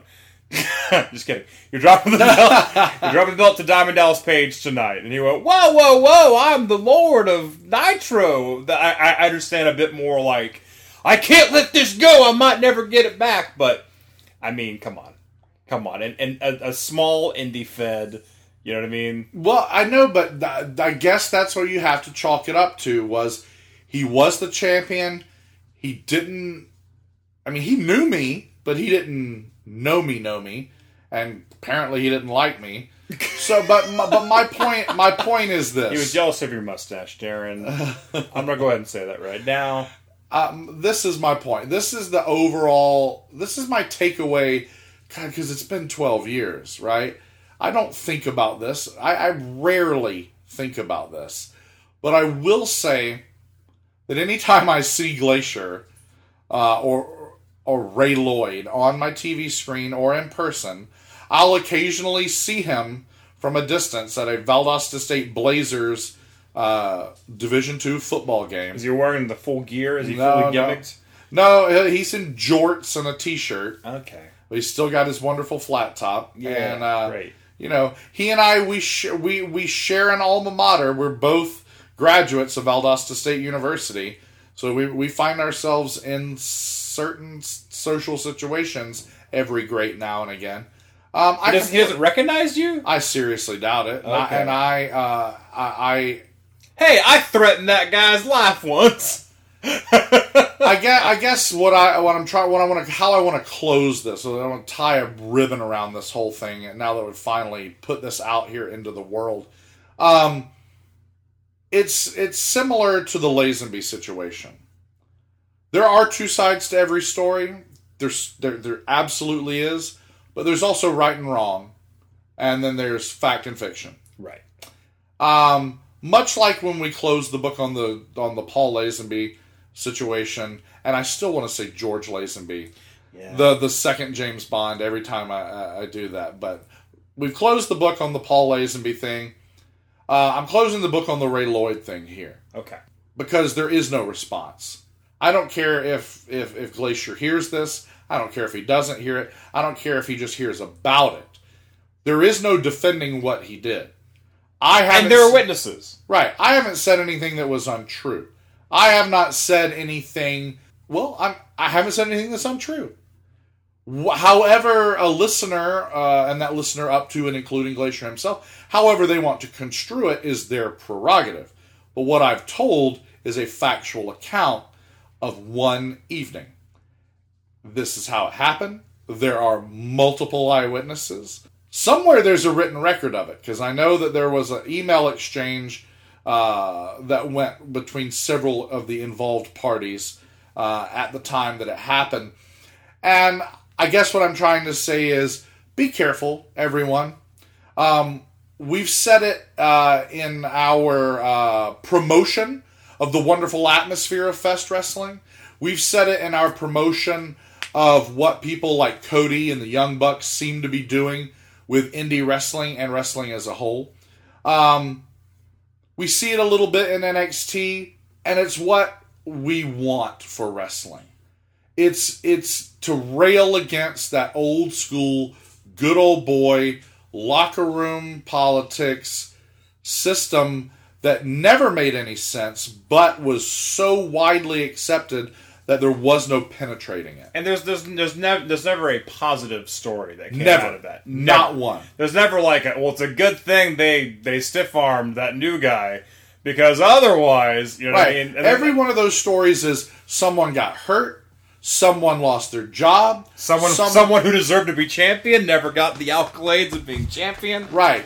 Someone's bag was shit in, right? The, we're, we're not talking about ribs. We're talking about dirty business. Right. We're talking about like mafioso kind of crap. Gestapo bullshit. You know, we're yeah. talking about carny hucksterism. Mm-hmm. You know, that's about the fourth time the, that phrase has been uttered on this episode between uh, all of the various topics we've, we've covered today. But, uh, you know, I'm not, I, I don't want to end this on a down note. This is such a celebratory 100th episode. I want to say that uh, thank you, Glacier. Thank you for giving me a story that is even better when I'm drunk. It's I, it's even more fun to tell when I've had a few drinks. Um, but aren't all stories better when the teller is uh, is is a few sheets to the wind? Is that a show we're developing now? Drunk wrestling history. well, that'd be a good show. Uh, thank you, Glacier. Uh, thank you for giving me the opportunity to see uh, who you are as a man. Uh, maybe I'm that one out of ten people who's seen your true colors. Mm. Maybe everyone else has seen uh, the the the act, you know, and maybe that's uh, maybe that's where all your talent went is to the, your phoniness as a person, because you certainly didn't put a lot of effort into playing a character known as Glacier. Um, but be that as it may, um, I am a person who has burned more than a few bridges. I'm a person who has burned more than a few bridges. Um, I've kamikazed a few bridges. Um, at one time, that was just my style. I've ruffled some feathers, uh, but in this situation, I know that I was I was right, uh, I, and I was wronged. And uh, it- it- be that as it may, let it be. C'est la vie. Que sera, sera. Whatever will be, will be. Uh, this may be my legacy in wrestling as one half of the only wrestling podcast that calls it right down the middle, uh, but I wouldn't have it any other way. And that is the Glacier story. That is a great story uh, and a true story. It's the second time I've ever heard it, and it uh, it's just as good as the first time I ever heard it. Yeah, I mean, I guess the moral of the story is don't be an asshole uh, and don't believe your own hype. And uh, it's it's sad. I mean, it sucks. I wish we had a, a positive thing to say about the guy instead of this negative thing, but no one to blame but himself on that one. I mean, we, we, we lumped in the whole Paul Lazenby thing and Don Callis thing, and I don't put that in the same boat. They didn't threaten violence. Don Callis even give a shit what Lazenby was talking about on the episode. He was probably preoccupied with something else. I, I, I don't really have ill will against Don Callis. I don't appreciate being, you know, the big wave off or whatever. Uh, Lazenby, didn't know who he was going into the whole situation. Now I know who he is, so, so not very impressed. But uh, Lazenby at least handled the situation the right way, where he simply, you know, revisited the situation on on and and, and gave his side uh, just a, a quick recap of, of the situation as far as he was concerned, and he actually, I mean, it was it was condescending, but in the off chance that it wasn't meant to be condescending, we took it the wrong way. It was pretty much condescending. Um, he he he addressed the situation with us and and our interview with John Bring on his show the right way. Um, so I don't put him in the same boat. I, will- I, will- not put Lazenby and Callis in that same boat with Glacier. Oh, I'm not either. I yeah, sure. No, no, no, I, no, no, it. no, but it, but it all ties together. It all ties together with you know good old boy bullshit. Uh, that old school mentality protecting a wrestling business that all but doesn't exist anymore. I, I will never understand that. And and we've had these fucking amazing, awesome wrestlers and you know wrestling personalities on our show on this very episode. And you we've read the list already of everyone who's ever been on the show and helped out and given their time and talked to us, even if we were new or if we were marks or if we were just you know really big fans of the business or whatever it, it's it's not always a great situation. There are people that we wanted to have on the show that it didn't work out. Either they wanted money, and and that's fine. The wrestling world, it's a business. I totally get that. And we just we just didn't feel right about paying people to be on our show. We didn't feel that was right because we had plenty of awesome people who would do it for free just because they wanted to talk about wrestling and have a good time. And that's what this show is. Um, and you know, some folks uh, sometimes the internet doesn't cooperate, and you can't get the interview with the tag team. Uh, shout out to Roscoe Eat Lisa on the uh, the interview that never was. Um, and we're looking forward to, to more awesome people and, and you know talking to more fucking awesome people and bringing them on our show and hearing their life story and hearing them talk about wrestling and their experiences in wrestling and and we're probably going to run into some more assholes. We're probably going to be called assholes in other podcasts. And hey, man, we're 100 episodes in, and so far so good. I'm looking forward to the next 100 with you, my friend. Oh man, I you know, you took the words right out of my mouth. Uh, this it's been a special 100 episodes. Uh, I would not uh, change a thing. I would not change a thing about my wrestling fandom. I would not change a thing about my approach as a fan, uh, as a commentator, uh, as a part of the business uh, from the inside, from the outside, um, and, and peeking through the, the curtain all the various ways in which I have been involved in this insane sport of kings. Uh, it is truly performance art. It is athleticism. It is, as Effy said, theater in the round. It's a testament to uh, all things human. You know, it, it- we're using our bodies, we're using our minds, we're using our hearts, we're telling stories, and and we're we're moving people, and that's what wrestling is. And if there are some assholes that uh, don't understand that and they want to use uh, underhanded tactics to get their way, it wouldn't be the only field, wouldn't be the only profession Absolutely. that was full of individuals like that. So uh, doesn't mean they don't deserve to be called out. Absolutely. But it doesn't mean that they are entirely unique either. What is unique is all the love uh, that has been given to us for 100 episodes, and it totally emboldens me, and I know it does you as well, to do at least 100 more. Absolutely. A hundred more episodes, 200 more episodes, whatever it takes uh, to spread the word, to spread our word, or spread our love of wrestling. And I can't wait to see who's going to be on the show in the future. But I feel like we're forgetting someone. 100 episodes. Great job.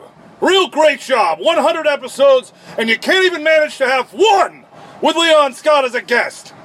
You guys are garbage, but it's an accomplishment regardless. So, maybe by the 200th episode, you can have me on. Oh, yeah. Oh, that, yeah. Leon, Scott, of course. No, no, Leon, we're going to get to you, pal. We promise. Speaking of assholes. Oh, no, no, no, no. Don't you dare. Don't you dare. He's, he's, a, he's a mean guy, but he's, he's, That's just Leon. Uh, Leon Scott, my friend, very very talented guy. Uh, we're definitely gonna have him on the show eventually. It's just gonna happen, man. It's just uh, scheduling conflicts, baby. Uh, well, I know. I mean, I'd love to have Leon Scott on the show. Leon Scott, quite a character. One half of the Fest Wrestling Tag Team Champions, the leader of Awaken. Oh, that's true. One half of uh, MLW's Death Machines, uh, one of the chief henchmen for Sami Callihan. Uh, Leon Scott is all over the place right now. Uh, that is, of course, when he's not uh, devastating the Avengers in the form of Thanos. Cosplayer extraordinaire. But no, Leon sacrificed his beard for the for his love of cosplay. Uh, That, that's very very. Uh, That's dedication. That's dedication, devotion. No, Leon Scott, despite the fact that you have never been on our show, uh, we do appreciate how you have supported our show. Absolutely. From the very beginning. And though you may be one nasty individual in the ring, we know somewhere, somewhere underneath all that post apocalyptic garb, somewhere beneath your Eat the Week patches, and the goggles, and the spiky shoulder pads, there's a heart of gold. There's a heart of maybe silver. Well, let's not say gold. And uh, yes, I can guarantee you we will not go another 100 episodes without having you on, Leon. Absolutely, folks. The future. What does the future hold for the whole Reffin show? Which, by the way, folks, in case you don't know by now, is the only wrestling podcast that calls it right down the middle. We want to thank one final group of people, folks. Some people that, without them, this show would not be at number 100. We want to thank you, hashtag dear listeners, our faithful, wonderful friends of the show, our family, our whole Reffin Show family. We want to thank you very much for tuning in to us week after week and listening to what we have to say, what a couple of marks have to say about the wacky, wild world of professional wrestling. I thought you were going to thank the Fraggles. No. No. Well, I mean, I, I just really thought that that's the the when I thought that was the group you were alluding to. No, no, no, no. Now say us say something nice about our fans, would you?